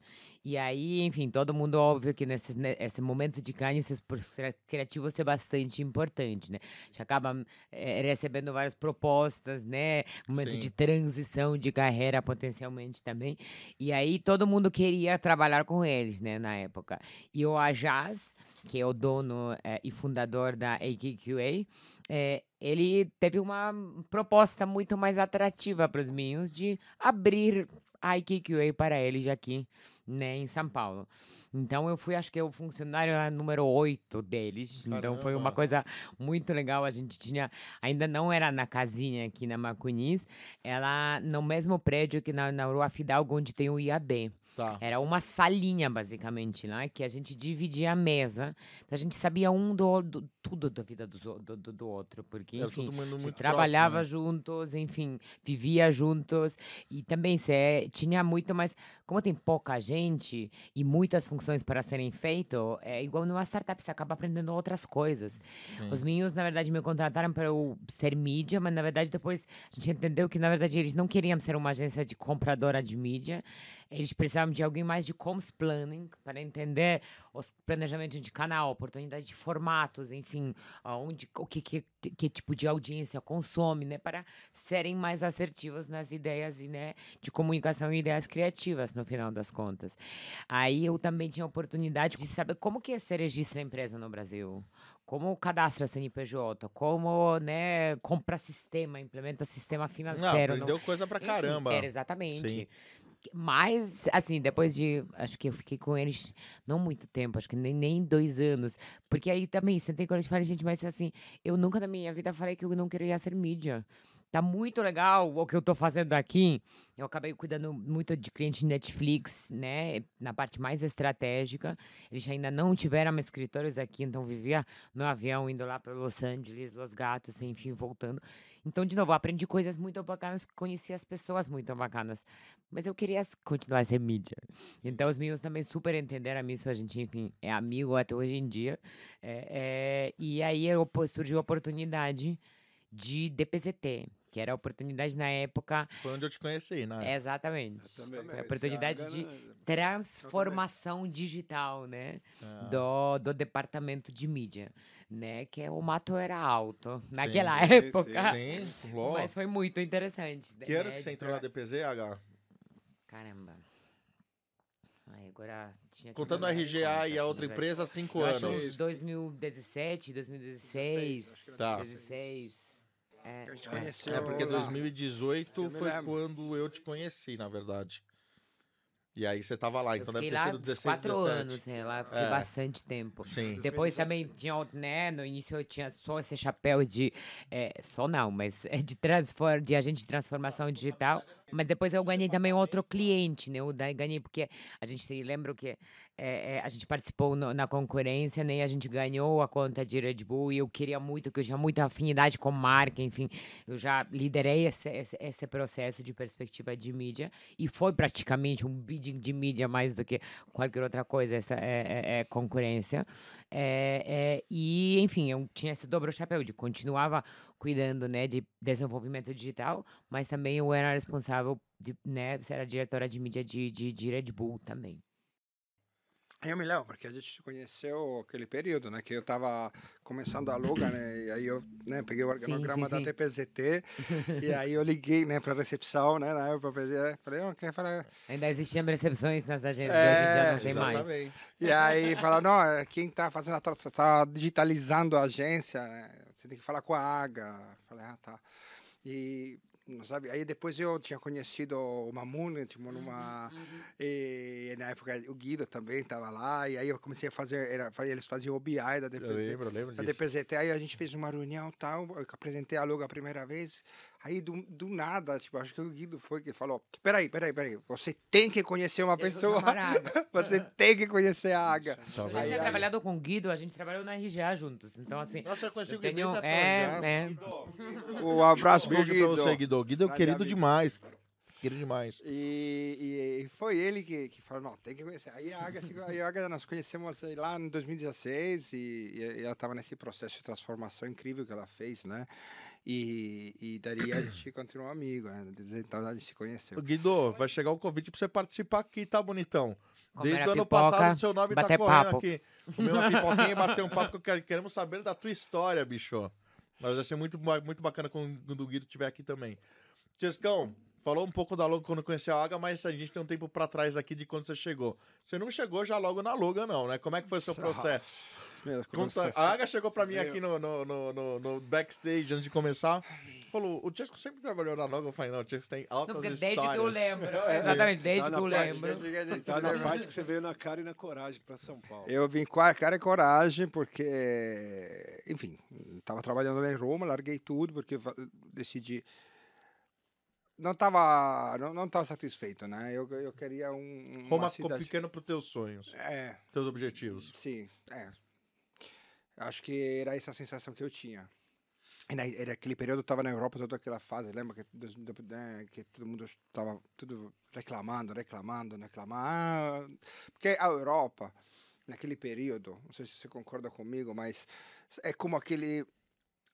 Ela não era acostumada a passar perrengue, a Europa, entendeu? Tipo assim. Então, pelo menos. Aí a gente, quando chegou aquela crise de 2008, começou aquela crise econômica, eu me lembro, na Itália, assim, Sim, e- e- e- ali, e- é, é, não- não- eu via que os europeus não conseguiam ter uma reação. Porque como quando, quando uma coisa é você eh, ter a, a street attitude, entendeu? Tipo, Sim. você, você ter, ter se feito sozinho, digamos assim, né? Tem crescido, partiu do zero e depois se virado. E se você quebrar, você já sabe como é recomeçar.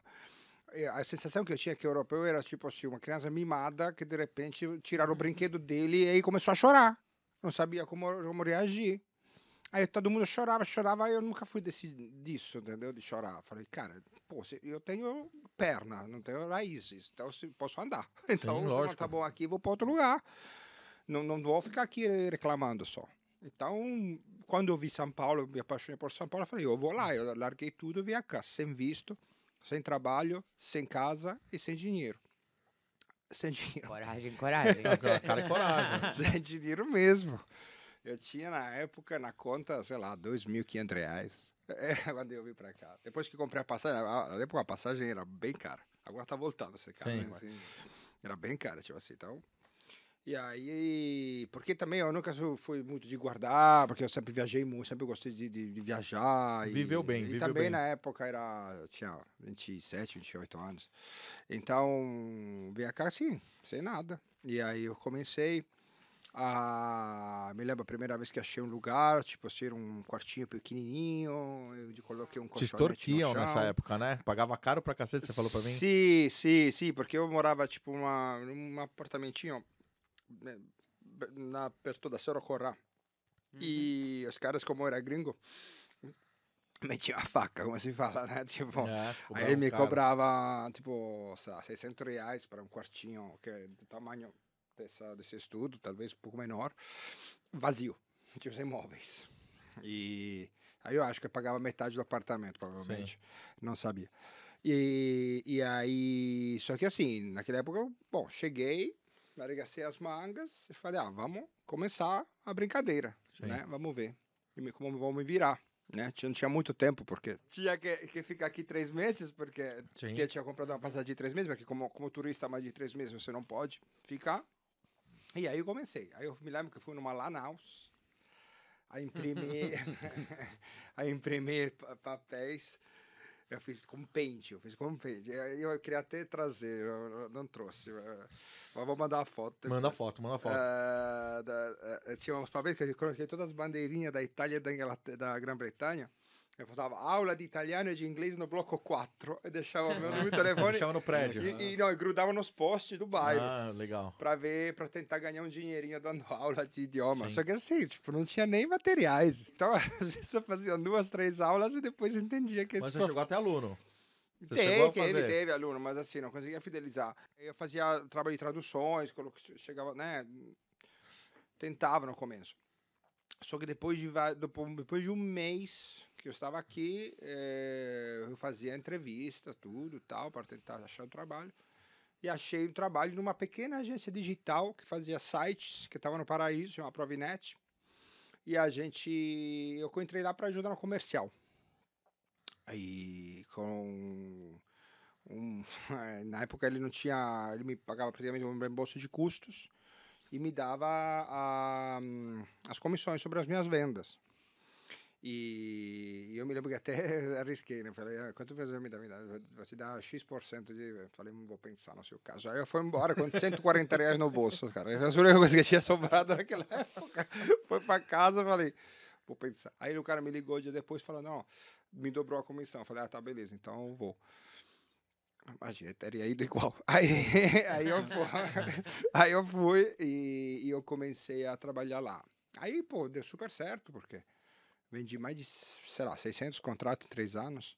E uma coisa que eu fiz foi também dar um toque para ele. Depois de um tempo que estava lá, a gente estava fazendo o site, né? Aí eu falei, cara, acho que aqui, se a gente não mudar a rota, a gente é um dead man working, porque você já ouviu falar de GoDaddy, Wix, se daqui a pouco o que você está vendendo aqui vai fazer de graça, as pessoas vão fazer de graça. Então a gente começou a transformar a gente numa app factory. Então a gente começou a produzir Você aplicativos. já tinha essa visão Eu da aprendi inovação muito do da lado- empresa, assim, né? É, sim, me chamam que eu sempre fiquei ligado nessas coisas, como falei, sempre tive essa paixão e aí eu esse olho, meio, meio que meio que um, um vício, um vício meu, né, tipo. E vício positivo. Lógico. E aí eu falei para ele, cara, a gente precisa dar uma mudada radical aqui na agência, porque se a gente continuar fazendo somente site não vai dar. E aí aplicativo, eu comecei a fazer aplicativo, e foi tipo um boom no aplicativo naquele período, porque era 2013, 2014, todo mundo queria fazer um aplicativo. Aí eu comecei a trazer vários clientes grandes, né, dentro da agência, porque a gente atendia pequena e média empresa, né.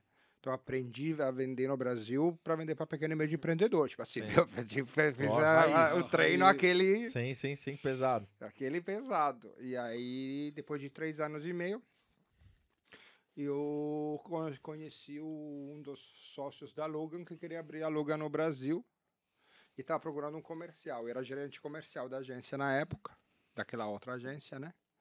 E eu tinha aprendido muito a nível técnico de como funcionava um SDK, como funcionava um aplicativo, como foi o front-end, back-end, como é um crawl job, como é um monte de coisa. E como, como criar um wireframe, como tudo. E, e só que a gente vendia pouco de marketing digital, era tipo hum, hum, campanhas de, de, de app promotion, mas usando hum, canais mainstream. E aí o cara me conheceu, eu tava procurando um comercial abrir a logo no Brasil e, e aí os amigos falaram, ah, fala com o Chesco, então não sei o quê. Aí o cara falou, mas como que eu falo com o Chesco? O cara nunca pisou numa agência de publicidade. o cara nunca vendeu um banner na vida dele. O cara nem brasileiro é. Tipo, Porra, como é? Aí eu falei, não, meus amigos falaram, não, fala com ele. Aí eu fui tomar uma cerveja com ele, né? E E aí o cara falou, ah, você... Eu que tava doido para entrar no mobile marketing, porque eu sabia que era... Os próximos 10 anos ia ser a, a bola da bola vez, da vez. entendeu? E falei, não, eu tenho que entrar no mobile advertising, porque eu, eu tava... Sabia que era o quente, né? E, e, aí, e, e aí ele falou, ah, me fez uma proposta. Aí eu fiz um, eu, eu pensei, cara, para você dar um pulo grande, você tem que fazer dois, três passos para trás para você poder dar um Sim. impulso maior. Então eu saí da agência para ganhar menos, mas para poder entrar no mercado certo. Sim. Aí eu entrei como comercial, a Luga me deu uma oportunidade. E foi assim, tipo, me deu o computador. Eu falei, ó, você a Luga tá vendo aqui para ser referência do mercado, para ser líder de mercado de mobile, tal, para trabalhar com as grandes agências, para trabalhar com os grandes clientes. Eu falei, Deixa, deixa aí, vamos lá. nessa. Deixa com o pai. E aí ele me deu o computador, até no escritório da Luga, Ah, até aquela Que foto é emblemática. 2015. Tem uma foto do Luchesco, tá? Hoje a gente mudou de escritório recentemente. Todo dia que eu passo, eu vou embora e olho pra aquela foto. Aquela foto é emblemática. É uma foto dele olhando pra uma tela do computador, cabeludo, né? Ele era- tinha, ele tinha o cabelão, cabeludo, olhando pra tela do computador assim, ó. Aí se tivesse um balãozinho pra colocar, eu deveria escrever assim, ó. Que merda eu tô fazendo? Não, porque assim, a foto tava assim, ó. a foto ele tava assim, ó. Ele tá olhando assim. o computador assim, ó. O que que eu faço É, agora? o que que eu faço De agora? onde eu Tipo assim, começo? e aquela época era um escritório em- emprestado, né? Não, uma era sala. uma sala de reunião, que é é uma Vila empresa de Madalena, é concierge, não, na, no Brooklyn, mas uma empresa de concierge na, na Marginal, me, me- perto da Rua Flórida, né? Sim. Perto do WTC, aí eles me, me- me emprestavam uma sala de reunião. Aí eu, eu usava a sala de reunião para trabalhar, e quando eh, alguém precisava usar a sala de reunião, eu pegava meu computadorzinho e, e- e eh, né? trabalhava na, na recepção. Aí voltava a usar a sala de reunião. Aí comecei assim, tipo, você aluga com o computador debaixo do braço e ligando, ligando, Navegando. ligando e fazendo chá de cadeira e, e fazendo amizade, conhecendo a galera e falando, oi, tudo bem? Eu sou Chesco, não me conhece, eu sou da Luca, você não conhece. Você- eu sei que você acha que eu sou argentino, mas eu não sou. É, Vou cortar o cabelo para você comprovar que eu não sou. E aí eu comecei assim, aí depois foi conhecendo todo mundo, a Luca, graças a Deus, cresceu. É, a Logan mudou muito. A gente vai falar da Logan atual de agora. repente eu encontro ele dando palestra já, né, em Não, Logan- 2017. Ah, foi meu professor também. Eu tive lá na Converge com o Chesco também. Ah, a gente ensinava junto. né? Depois, é, depois eu vou chegar no ponto do Chesco aqui, da, da minha afinidade com ele, como a gente se conheceu também. H, você depois da PZ ficou um tempão lá, desbravou, desmatou tudo, Sim, fez a parte, sim. digitalizou a agência. Foi aí, muito, meu, muito legal. cases, Conheci cases também várias, né, várias pessoas que acho que assim, o que a gente sempre deixa, né, é, É que- para sempre. Eu, são é pessoas. Hoje a gente tem muitos, né, frenemies, porque a gente acaba trabalhando enfim, outras agências, outros clientes de outro lado, às vezes concorrem, mas, é enfim, legal acaba- termo. somos amigos, né? Nós Exatamente. a gente se encontra e a gente, né, consegue é, bater o papo. E acho que esse papo, esses papos que também enriquecem as nossas experiências, né? Sim. É, é, então, acho que é. E Eu, depois da DPZT, eu fui para é, Wyden Kennedy, que é Wyden uma agência Kennedy. que sempre foi no Sim, meu, no meu legal. bucket list. Sim. Na verdade, eu tinha sempre três ag- agências no, no, no bucket list, que era a RGA, a AKQA e a Wyden. Com, com a Wyden, você fechou aqui, esse ciclo, né? Ciclo. de, Legal. ba- de bucket list e de fato de agências que quando eu estava trabalhando né, na Europa elas nunca estavam no meu acesso porque são agências que não compram mídia não são compradoras de mídia né no máximo assim se aventurava às vezes com né parte de digital e às Sim. vezes divulgação né digital mas não é mídia nem performance nem nada disso Eu lembro quando você foi pra Wyden também. Muito legal. E aí você ficou na Wyden um tempo. Fiquei na Wyden. Eu acho que eu, assim, eu- se não fosse a proposta, né? Um belo dia a ligação, na verdade, do Márcio e Gode, depois dessas conversas durante né, alguns meses, acho que eu ia ficar na Wyden até hoje, provavelmente. Porque, Entendi. de fato, é uma agência diferente, uma agência mais acolhedora, ela é independente, enfim, isso faz a diferença, né? Sim. Óbvio que quando a gente olha para o mídia, ela talvez não tenha o portfólio de clientes com tantos investimentos, mas aí também você precisa ser mais criativo, né? Para Sim, fazer sim. mais com menos, Não, né? a, a minha, minha carreira foi assim. Minha carreira foi assim. Eu acho que a única empresa que eu trabalhei, que eu brinco com o Chesco, que falo assim, agora eu tô jogando no Barcelona, foi a Logan. Porque a minha carreira desde moleque foi também tendo que ser criativo para usufruir com as ferramentas e tudo que tinha para poder sim, entregar. sim. Exatamente. Então, às vezes, a gente tinha que ser criativo para usar o que a gente tinha ali de potencial para poder Uhum, fazer uhum, o diferente. uhum, então, por isso que o uhum. lado criativo sempre. Exato, tá- exato. tá- E eu, tá- de novo, como eu assim. comecei também com o search, eu sempre gostei de saber como se faz. Sim. Para mim, eu não consigo só, ah, vou vender essa garrafa. Não, eu tenho que saber de que, que ela é feita, por que, que eu vou Qual que é vender. o Porque senão, processo? assim, eu não consigo. Não, Sou igual também. E depois do consigo. Widen Kennedy, você ficou quanto tempo lá? Fiquei um ano e meio. Um ano e meio. E aí depois. E agora fazem dois anos e África. três meses, dois anos e quatro meses, não sei. É, uma coisa desses. Muito Dois bom. anos e África bolinha. depois, aí eu lembro que a última vez que a gente conversou, tava virando Madagascar, tava criando os É, a gente núcleos. fez, né, na verdade, a reestruturação da, do, do, do- do departamento de mídia é, é, é, e, e- e BI da agência como um todo, né? É, é, dividindo em três subnúcleos é, para viabilizar melhor, né, o, o, o trabalho, porque quando você tem mais do que 30 pessoas, você tem que quebrar né, em, em- em equipes menores, Sim. menores, para de fato o trabalho fluir melhor. Então a gente e também tem pessoas que são melhores na são mais operacionais, tem pessoas que são mais estratégicas. Também a gente para tirar o melhor proveito e, e proporcionar a melhor experiência de trabalho para todo mundo, né?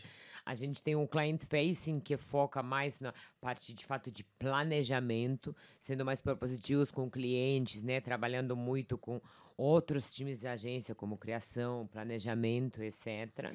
E a gente tem Madagascar e Intelligence, que trabalham sob demanda do client facing, Intelligence na parte de aferição de offline e mensuração do digital, e Madagascar na parte de implementação e otimização das campanhas, óbvio, com foco no digital, né? Porque assim, a gente sabe que offline, assim, mandou o PI, mandou o material, senta e relaxa. Sim. Digital é o contrário, né? Aí quando mandou o PI, aí que começa a brincadeira. Eu, já começa. Meu, você sabe que agora eu tô trabalhando com, pela primeira vez na vida, eu tô trabalhando com mídia programática, né? Com, com programático uhum. e tal. E é bem isso, né? O- o- a, a primeira etapa do trabalho é assim, e aí, vamos fechar um deal? Vamos. Agora segura, porque o deal tá rodando. Exatamente. E aí você tem que exatamente. ficar, meu, toda hora entregar, tem que pilhado, entregar melhor entregar, para depois ferir. repetir, exato. Não, é muito louco nessa parte do digital, É, cara. Outro dia, me veio, a- me lembrei agora que, que bom, a Logan ah, está se posicionando muito fortemente no Boa, mundo eu do já ia trazer a Auroflow, Logan pra né? atualidade. E, e- não, então, a gente está trabalhando muito, está criando um Tudo ecossistema. tá virado digital, né, gente? Assim, É, então, é isso. E a gente está agora ajudando muito as empresas, eh, o, o mercado de Aurovoma a se digitalizar, né? Na verdade, eu sempre falo que, na verdade, está desdobrando o D, né? Tipo assim, o, o D, o H vira o DD, o H, né? Tipo assim, porque para ser digital tem que ser data-driven, tem que ter dados, derivado por dados. Porque senão, só- se tiver só um D, é trocar um lambi-lambi com um pixel, né? Tem que Sim. ter o DD para ser data-driven e realmente drivar suas escolhas por dados. E a gente está ajudando muito muitas empresas nesse momento a fazer essa transição.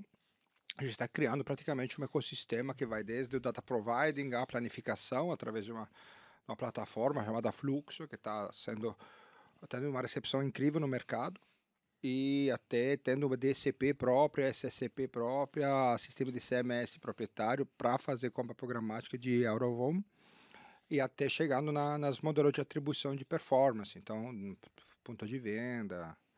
Então assim, tá, eh, graças a toda essa construção desse projeto da Lucan Data Driven OH, a gente está conseguindo ter um contato muito bom com todo o mercado de OH, que é um mercado extremamente eu gosto muito. É um mercado que conseguiu realmente criar uma corporação, criar uma união, criar uma ética onde todo mundo se defende, o mercado se defende e, e se sinergiza. Eu estou conhecendo um mercado bem bacana, com pessoas Sim, bem um mercado bacanas. bastante complexo, né?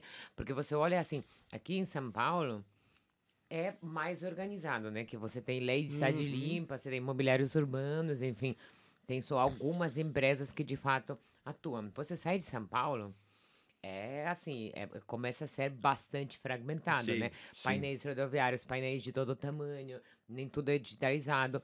E de fato, assim, um canal que é a partir da abertura da porta da casa, é tudo out of home. Sim. Então, até fachadas das lojas, né? Da, da loja dos Uhum. bancos, da, Sim. dos supermercados, enfim, é out of home, né? Sim. Então, como que a gente vai utilizando e como que a gente, né? É, total, total.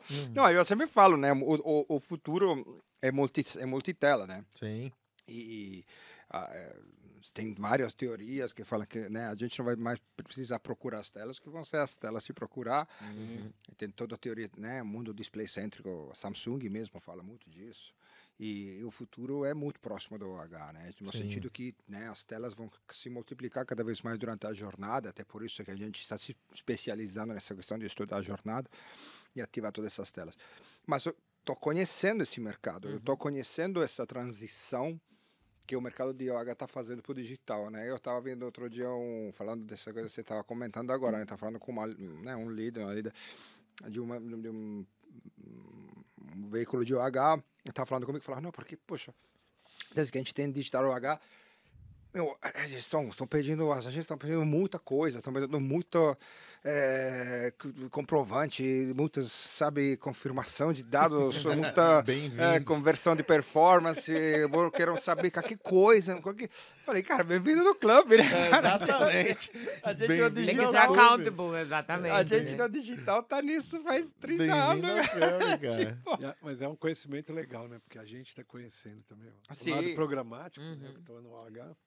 E vocês conhecendo o lado do OH. Então é Sim, uma construção é muito, muito- boa. Não, mas é, Eu mas- Essa- amando, eu é muito enriquecendo muito meu, meu, meu Eu também. É- é eu aprendi nesse último ano. é isso Sim, que eu ia não, falar. gente também. Exatamente. Isso que eu ia Mas falar. Esse também último o ano de multiplicador é diferente, né? Porque não individual. é, Enfim, tem vários. é, é, é, não, a- a- mas de qualquer forma, você não consegue comparar maçã com maçã quando você do Exatamente. digital e de out of home, apesar deles serem o digital, né? Então, onde que a gente de fato consegue chegar para convergir essas métricas, elas serem mais. Exatamente. Outro dia eu fui numa. É. Tive o prazer de ir numa, numa palestra da Double Verify. Uhum. E a pessoa que estava palestrando, ministrando a palestra, o presidente lá da Double, ah, presidente Latam lá do Double Verify, da Double Verify falou que ah, saiu uma pesquisa nos Estados Unidos falando que, em média, as pessoas são impactadas mais de duas mil vezes por publicidade num dia. Então, assim, você fala, pô, uh, out of home, você sai, você abriu a porta, tudo é, é Sim, publicidade para você.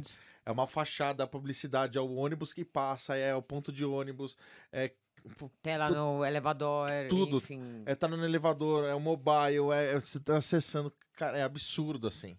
A quantidade. Então, a importância da jornada, a importância de você estar dentro de casa, fora de casa, acompanhando tal, E enfim. qual é o momento mais É propício para momento passar mais a sua isso, mensagem. principalmente. né? E não- Principalmente. E não só para publicidade, né? Mas os conteúdos também. Tá todo mundo passando por isso, né? Sim, Que eu- sim. A gente sempre falou, o conteúdo é rei, né? Então quem tiver o melhor conteúdo, vai, Exatamente. vai, você vai assistir no que celular. tem também a propaganda é uma coisa. Assim, ela não é mais propaganda, é outro entreten- entretenimento, um serviço relevante, né? Sim. Porque a propaganda, propaganda, ah, só X, eh, custo Y, não, não Não. funciona mais. Não, tanto é que o content cresceu pra cacete também, enfim, até os, for- os próprios formatos hoje, quando a gente fala de formato digital, bom, eu trabalho com games, cara. Hoje a possibilidade que você tem de criar, a gente tem Playboy Ads, que é um minigame que você joga, cara, você interage com a Uhum. marca ali. E ao mesmo tempo você passa a mensagem que você quer passar, assim, enfim. Isso Mas tem ajudado muito, assim, a... A minha, a, minha, a minha visão é que, assim, eh, cada vez mais, é, super de acordo, de acordo com a Aga, tipo, essa mistura entre conteúdo, entretenimento e engajamento, storytelling, ou seja, não é mais aquela conta matemática, esse é o preço da promoção, esse é o produto, esse é o PDV, aquelas quatro P's, né, tipo, já, já foi, Sim. entendeu? Não tem mais isso. A gente, hoje, o PDV está virando cada vez mais ponto de experiência, mais que de venda. Tem muitas marcas que estão São fazendo. showrooms mais Sim. do que pontos de venda. Não, né? e eu, usando acabei de ver outro, hoje, né? outro dia, quando foi ontem, eu- ontem eu vi no, no LinkedIn que alguém tinha postado sobre um, um, um ponto de experiência físico do Netflix. A Netflix criou um bar Netflix Sim, sim. físico. Sim, Isso. Não Onde sabendo desse. Tinha agora festival, né? Esse é o, O Tudum. Tudum. Que tava o três dias, né? é, que já acho que Sim, foi a sim, segunda Tudum, vez. exato. que eles de fizeram, né? agora, Exato. semana. E, e- e- e você vê, né? Tipo, um- uma empresa de streaming que cria um, um Uma bar, experiência? Um- física. uma experiência física. Então, é, é tudo muito... é, é, tem um, um termo que, que me ensinou a, a- uma grande amiga Gisele Ginsberg da Disney, até mando um beijo aproveitando, é, que me falou retailtainment, né? O É. retailtainment Sim. é, é, é uma, uma tendência muito... Quando ela me falou do retail, eu falei, cara, mas eu adorei, eu adorei esse sentido, termo, né, cara.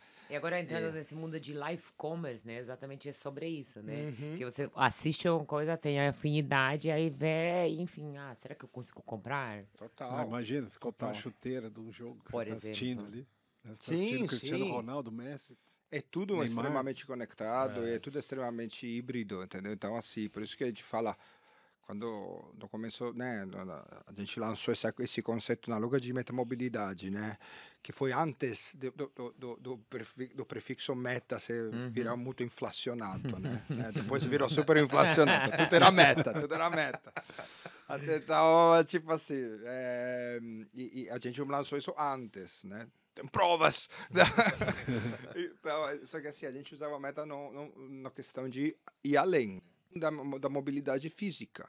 Porque a gente entendia mais que não era mais a jornada do consumidor uma etapa de, de, de- de- lugares físicos. Né? Eu saio, vou para o trabalho, pego o metrô, vou no escritório, vou na academia, vou fazer compra, volto para casa. Não. Cada vez, você tem cada vez mais eh, etapas híbridas, entendeu? Tipo, que, tá, que, que, que, na- que, se, que se vão se intercorrendo no dia a dia. Exatamente, e- exatamente. e- e então, você tem que ter essa capacidade de acompanhar ele, o, o consumidor, seja no mundo virtual, o eu virtual dele, que é o eu físico dele. E muitas vezes os dois não têm as mesmas exigências, Exato. e não têm os mesmos timing, Sim. e às vezes tem funil que começa no, no virtual e termina no, no, no físico, e, e outros funis que começam no físico e terminam no digital. Você tem que ser pronto a ver as duas coisas, entendeu? Então, Com certeza. é, por isso que eu acho que a gente tem que hoje ter essa É, visão longa- a- a- 360, é, né? A gente tá falando da inovação, enfim, da, da- do- hoje como é, como é que anda. Eu tenho hoje aqui falando sem fazer mais merchans, mas eu vivo isso no, no dia a dia com você, enfim. Nesse lance, a importância de você estudar qualquer o- as tendências, ah, esse, esse lance do. Não existe, tudo é muito dinâmico, tudo Não, gira é muito tudo. rápido. Enfim, se você não tiver, se você perder um bonde, acabou, cara. Você já vai ficar três anos ah, defasado, enfim. Mas eu acho que essa sinergia, essa jornada faz, faz, faz total sentido. Vocês estão gostando de participar desse papo aqui? Curtiram esse ambiente Tô aqui? adorando, Vocês- tô, tô amando.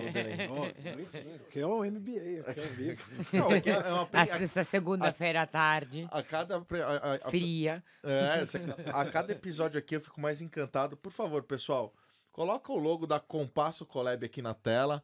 Essa Compasso Collab é um estúdio de produção de áudio, é um estúdio de produção de podcast, videocast, enfim. É uma galera top, top demais, parceiros de longa data do Amigos do Mercado. É um prazer enorme que eu falo com gosto e com coração cheio aqui, que a gente tem um prazer enorme de fazer os nossos produtos aqui com a Compasso. Você aí que tem conteúdo, você pode trabalhar com pet, pode ser dentista, pode ser arquiteto, pode trabalhar com madeira, enfim, você tem um conteúdo legal, conteúdo é para ser compartilhado, senão não vale de nada. Então, venha cá, compartilha. Tem vontade de fazer um podcast? Fala, pô, tenho vontade, tenho coragem de falar, mas eu não tenho onde fazer, eu não tenho equipamento. Para que equipamento? Eu também não tenho, ninguém tem aqui. Estamos aqui numa baita estrutura, tudo fornecido pela Compasso, equipamento de, de top de linha, com uma galera top demais. Tem aqui a Aline, André, Douglas, Lupe, Papu, enfim, a galera querida demais, que eu deixo um beijo enorme, grande Raquel. Enfim, é um lugar, é uma casa que eu já sinto como a minha casa. Além de ter equipamento bacana, além de serem super profissionais, são muito queridos também, super acolhedores. Então, tem vontade de fazer um podcast, tem vontade de falar um pouco aqui, tem vontade de fazer videocast, tem vontade de gravar um spot, enfim. Vem pra cá, conversa com o pessoal, pega 15 minutos, meia horinha, vem aqui fazer um teste. Eu tenho certeza que eles vão receber vocês com muito prazer, assim como receberam os nossos amigos, como nós recebemos aqui.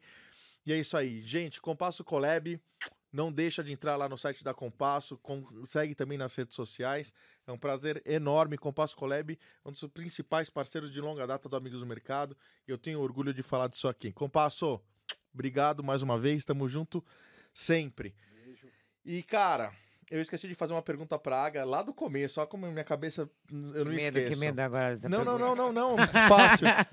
Perguntamos qual era a profissão. E eu, eu vou fazer disso pra eu pegar um gatilho, porque eu- ele acha que eu esqueci de um negócio, eu não esqueci. Eu vou perguntar pra ele, tá? Vou pedir pra ele falar. De uma história da época de Roma, acho. Ah, H, os seus pais trabalhavam com o quê? Eu perguntei pro Francesco. Ah, sim. Na verdade, os pais dele, o pai dele trabalhava com, com, no, no Porto, virou de sindicato e tal, cooperativa. A mãe, depois do nascimento dele, dólar. Mãe, você, seus pais, H, eles trabalhavam com o quê? O meu pai é engenheiro, mas ele Engenheiro. trabalhava, ele era empreendedor. Engenheiro civil? É, é, na verdade, era engenheiro de veículos, automóveis. Ah, tá. Ah, É, mecânico, né? engenheiro. Boa. É, e ele sempre tra- trabalhava, ele tinha serviços e concessionárias de carros, de várias marcas. Tinha de Suzuki, depois de DU, de É mesmo? Chevrolet, enfim, então sempre trabalhava com isso. É, e também interessante que na época, né, era principalmente antes de, né, de 89, que é, né, o, a Polônia era país comunista, né? Então meu pai era empreendedor na- nas épocas difíceis, óbvio que depois, anos 90, facilitou, né? Que a gente Sim. começou a se abrir mais para o comércio para o capitalismo, mas enfim, era aquele rebelde. Caramba, meu. E aí montou logo É, várias. É, exatamente. E a minha mãe é, pro outro, assim, eu até falo que é engraçado, porque é água e fogo, né? Meu pai é super organizado, super sempre, enfim. É, é, e minha mãe é completamente vive nas nuvens, ela é atriz. Até Atriz. hoje em dia atua, ela, de tanto de cinema, quanto de eh, televisão, quanto de teatro, mas de fato o que ela gosta mais é teatro. Hoje ela ainda atua no teatro e produz as peças também. Olha que, Que legal. legal. Muito bom. E lá na Polônia tem novela? Existe novela lá? Não são novelas, mas são seriados. enfim, Seriados. Sim, sim, sim. E você sabe que o Chesco quase virou famoso também. Bateu na trave. Ele vem. Olha, agora, vamos ouvir, vamos ouvir. Vamos encerrar esse Então- papo de hoje com essa história que é sensacional. O Ch- o Chesco é um cara de presença, né? Você tá ligado, Delém? É, já, eu falei Tá virando vermelho. Ele, foi, ó, ó, ele já bateu eu na. falei, eu- como eu falei no início, você olha esperando ele, já final ele imagina não falasse isso. um ator de novela, né? Infelizmente, eu acabei agora a minha dose de português. Eu não falo português. Hoje não dá mais. não me recordo. Parla, Belo. Vai, vai, então dá um spoiler. Como é que foi? Eu já dei um spoiler da outra vez aqui. Quando eu convidei, falei que o Chesco ia ser convidado. Eu falei que ele bateu na trave pra entrar no Big Brother da Itália. Ninguém sabe disso. Não, não. Ninguém sabe disso. Não, Não, sabia acho mesmo. que eu peguei o Brother da Itália. não, mas assim, né, foi uma coisa nada. Tipo, eh, tinha um amigo meu, eu morava. Falando de arte, né? Eu. Quando na, na, eu estava na faculdade, toda a minha comitiva, minha turma, né? Toda a minha turma de amigos são todos artistas, né? Eh, eu tenho um pouco de, de- de- disso, porque eu gosto de pintar. E... Mas, assim, eh, eu sou o único businessman que saiu empreendedor digital da, daquela turma. Todo o resto eh, eram todos artistas incríveis, assim, registas, eh, tipo, como você vai falar, eh, diretores, atrizes, coreógrafos e, e- e, enfim, tinha toda essa galera que eu compartilhava o dia a dia. E tinha um amigo meu que ele tinha muito essa questão de entrar no mundo do, do, do show business e ele queria fazer o teste para Big Brother. E aí ele não queria sozinho, porque lá você em Cinecittà, que é de onde faziam os testes, e, tinha filas quilométricas, assim, tipo quilômetros de fila para você fazer os primeiros testes. Eu falei, ah, dá, vem comigo, vem comigo, dá, não me deixe sozinho e tal. Eu falei, dá. Falei, ah, já tá, tudo bem, eu vou com você. Ai, saco. Aí eu fui, foi ele, né? Aí eu cheguei lá, tudo ia pegar o número, né? Aí eu tava lá com ele, falei, ah, o número. Aí eu falei, ah, me dá o número. Aí eu peguei o número, fiquei na fila com ele, né? Mas eu fui lá pra fazer amizade. Aí, aí chegou na, na, nossa, na nossa vez, ele fez o, o teste, aí eu fiz o teste. Aí depois de algumas semanas, né, ele me chamaram. Aí ele Não não, deu aí ele não. E o Chesco continuou na parada. Ele ficou puto da vida. Porque eu tava nem aí, cara. Você foi, você foi tranquilo, né? Exato. E aí, aí ele não foi chamado, mas eu fui chamado. Aí eu fui chamado, eu fui- passei vários, vários, te- várias fases até chegar tipo, nas reservas da última. Éramos tipo 12. Tinha ficados. E aí, Bateu na trave pra bateu entrar na no Big trave. Brother. quase. Imagina o É, Chesco no Big Brother, H. Não, eu não imagino. Não, Muito bom, cara. Imagino. Não, todo mundo tem que saber dessa história, cara. É, mano. Você é um cara Eu- popular. Você é um cara popular sem estar no Big Brother, imagina. Imagina você no Big Brother, cara. não, eu não quero imaginar. O grande, Não quero imaginar. Depois muito o melhor assim. Godfather tem o Grande Fratella. grande fratelo. O Grande- Na Itália se chama Grande Fratello. Ah, é? Da Itália Ah, chama Grande Fratello. o, o, O Big Brother. O Big Brother. Se chama, a gente chama Grande de Grande, Fratello. Grande Fratello. Muito É. bom, é- cara. é É, cultura. É, o Delém, Delém é cultura. O Delém, o Delém já rodou o mundo também, Delém. Sabe que o Delém é um cara que é, ele é tão engajado no lance do Amigos do Mercado. A gente falou aqui. ah, o Delém, numa oportunidade de uma viagem dele, eu tava o Marquinhos navegando e tal, e no Facebook, quando a gente, um dos idealizadores posta, aparece o post e aparece quem postou. Uhum. Apareceu um post do Delém postando uma vaga de coordenador numa agência de publicidade. E aí o Marquinhos olhou e falou, cara, o Delém e tal. E aí na foto seguinte, Delém, Delém nas Maldivas. Falou, Delém, você tá trabalhando? Falou, ô, comedor, quem tá desempregado não tira férias. E aí postou uma vaga e lá das Maldivas, cara. Olha o, engaja... Olha o engajamento dele. não. Mas ele é. É, quem tá o desemprego É, não tem férias. e né? aí- Tem, tem que postar todo dia as vagas para ajudar. Lógico. Dele. olha. Muito bom. Agora vamos, vamos finalizar aqui. Jessica, a gente finaliza daqui pra frente. Planos pessoais e planos de trabalho, enfim. Ah, na minha cabeça só vem inovação olhando pra você, bicho. É, esse é o problema. Todo mundo espera. Pense uma expectativa. Você é cara, uma pressão. É uma embaixo de NDA, não pode falar. É, é boa, boa, boa, boa. Obrigado pela. pela- É, não, não posso falar. Vai Boa, entender. Não, bom, é, enfim, a gente está com muitos projetos bacanas no trabalho, né? Estou uma fase muito boa com, a- com da Logan crescendo e as BU crescendo e, e esse novo desafio está sendo incrível de, de, de, de a gente entrar numa, numa outra casinha, né? A gente já fez um faz tempo já que não, não, não saímos dessa casinha do mobile, na verdade, para entrar na multicanalidade, na Connect TV, na, no Digital na- nos dados, eh, que é hoje o que o mercado pede, né? Hoje o mercado pede que, antes de mais nada, você tenha que sinergizar dados, tecnologia e pessoas, acredito eu.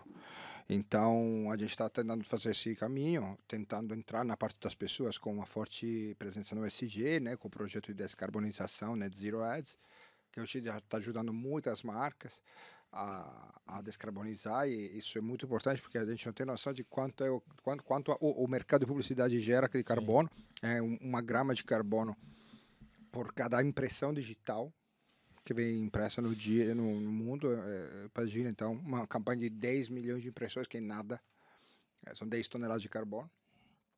E ou mesma coisa se você pensar um painel LED pode produzir o carbono de, de três casas de classe média em um dia. Então, assim, tudo, tudo- é muito importante você ajudar a descarbonizar qualquer tipo de mídia. Sim. É, e as, as pessoas estão se né, movendo, tem muitas empresas que são carbono neutros, é, a gente precisa pensar net zero, que é não somente é, compensar, mas também pensar como otimizar para produzir menos. Né? Sim.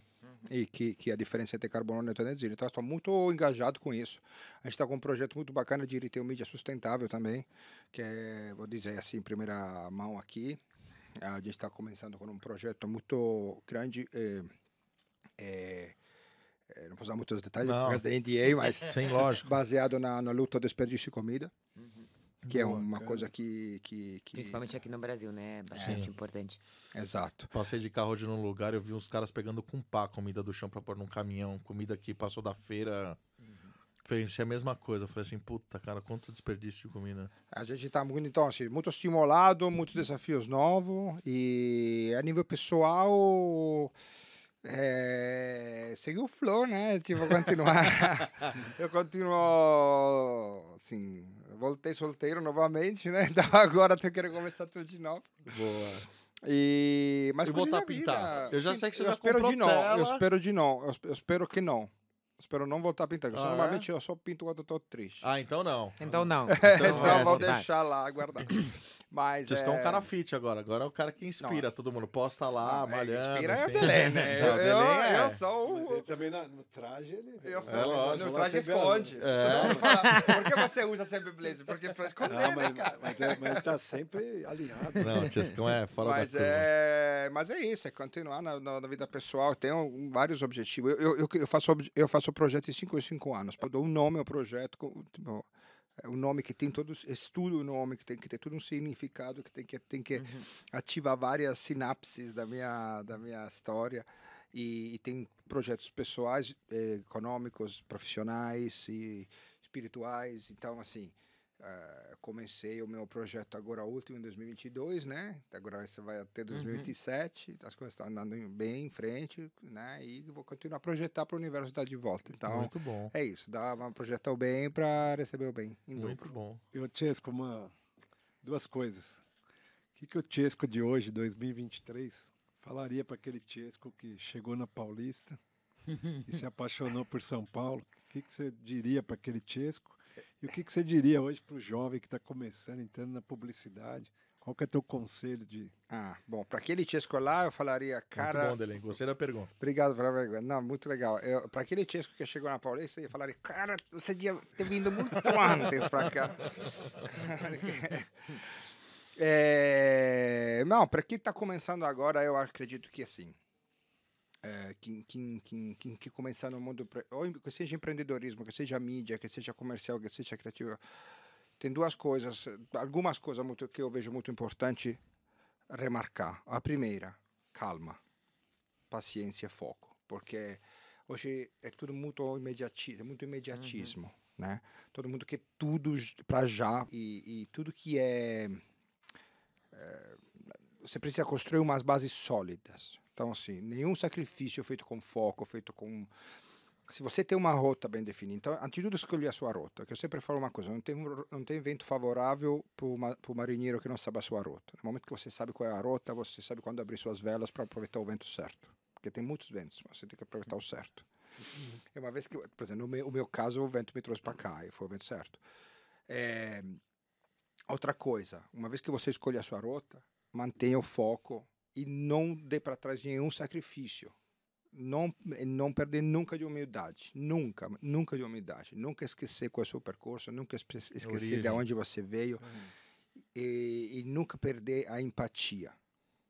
A, a empatia é a maior forma de inteligência. Eu, pra- me- no- eu vi um vídeo nesse que me, me, me tocou porque a empatia é hoje uma das maiores formas de inteligência. Você se fala muito de inteligência emocional, né?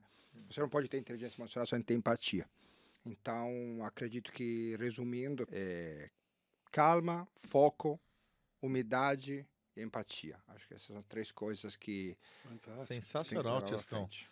H, pra finalizar agora, final do final do final, você futuro, pessoa, trampo, carreira, enfim. Eu sempre fui uma pessoa que eu, não, eu nunca gostei de planejar muito o futuro. Sei lá, 30 anos vou fazer isso, ou com 35 aquilo, ou com 40. sei lá.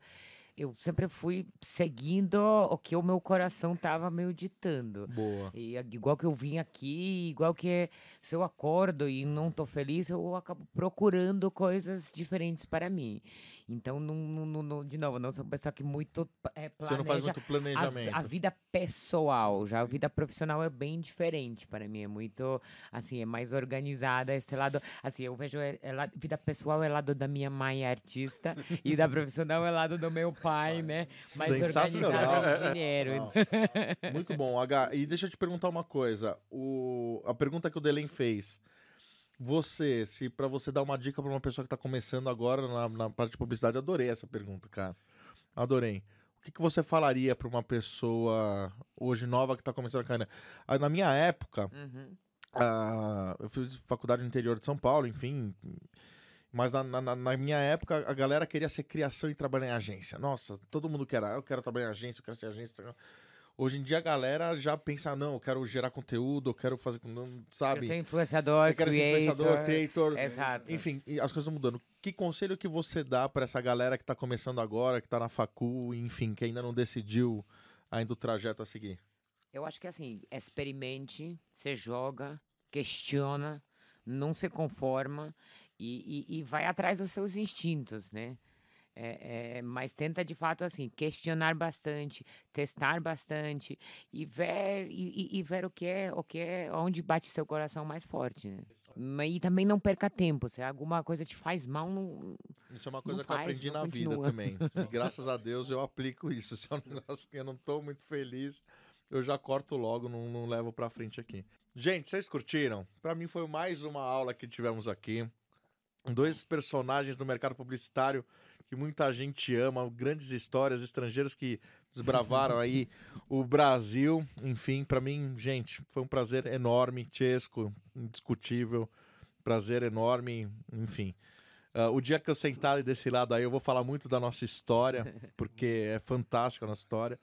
Chesco era meu concorrente, a gente era fair play, hoje é um grande irmão que eu pretendo estar junto durante longos e longos anos em várias jornadas, em vários projetos.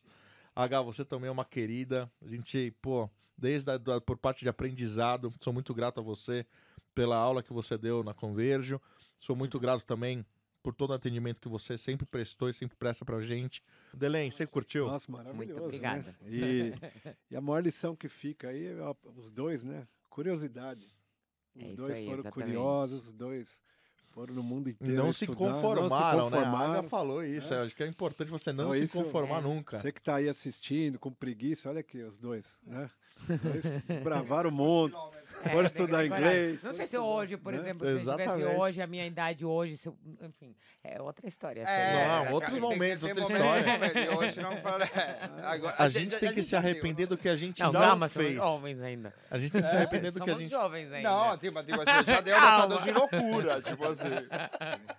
A Tipo, gente, a gente tem que se arrepender do que a gente não faz.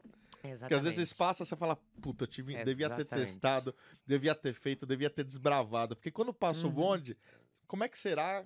Como, como é que. É, como é que seria? não vai, não, não vai entendeu? saber. então não vai saber. exatamente. Então é mais fácil aí. Eu já errei zilhões de vezes, já acertei zilhões de vezes. E essa é a vida. Gente, foi um prazer enorme estar com vocês. Esse foi o quarto episódio do Papo de Amigos da nova temporada. Mais uma vez eu falo, curta, compartilhe, deixa aí um comentário. Você tem histórias engraçadas com esses dois personagens aqui. E com o Delém também, né? Continua E- com- comentando. Olha, até para não perder o gancho do Merchan aqui, do, um abraço para todo mundo da Flix Media, que a pipoca aqui maravilhosa. Galera da pipoca O tempo foi tão rápido quanto o The Flash aí, irmão. Né, O lançamento do The Flash, aí o Delém pegou o gancho. Pegou o gancho. Um abraço a todos aí, um beijo. criativa. Então é isso aí, gente. Um brinde aqui, a gente sempre finaliza com um brinde. Sucesso, saúde pra todos, valeu demais. Gente, obrigado, gente, viu? do. Papo de Amigos, finalizo aqui. Valeu demais. Acompanha a gente sempre. Curta lá e comente a sininho, hein, tá bom? Valeu, gente. Tchau, até a próxima Tchau, edição. tchau. Valeu!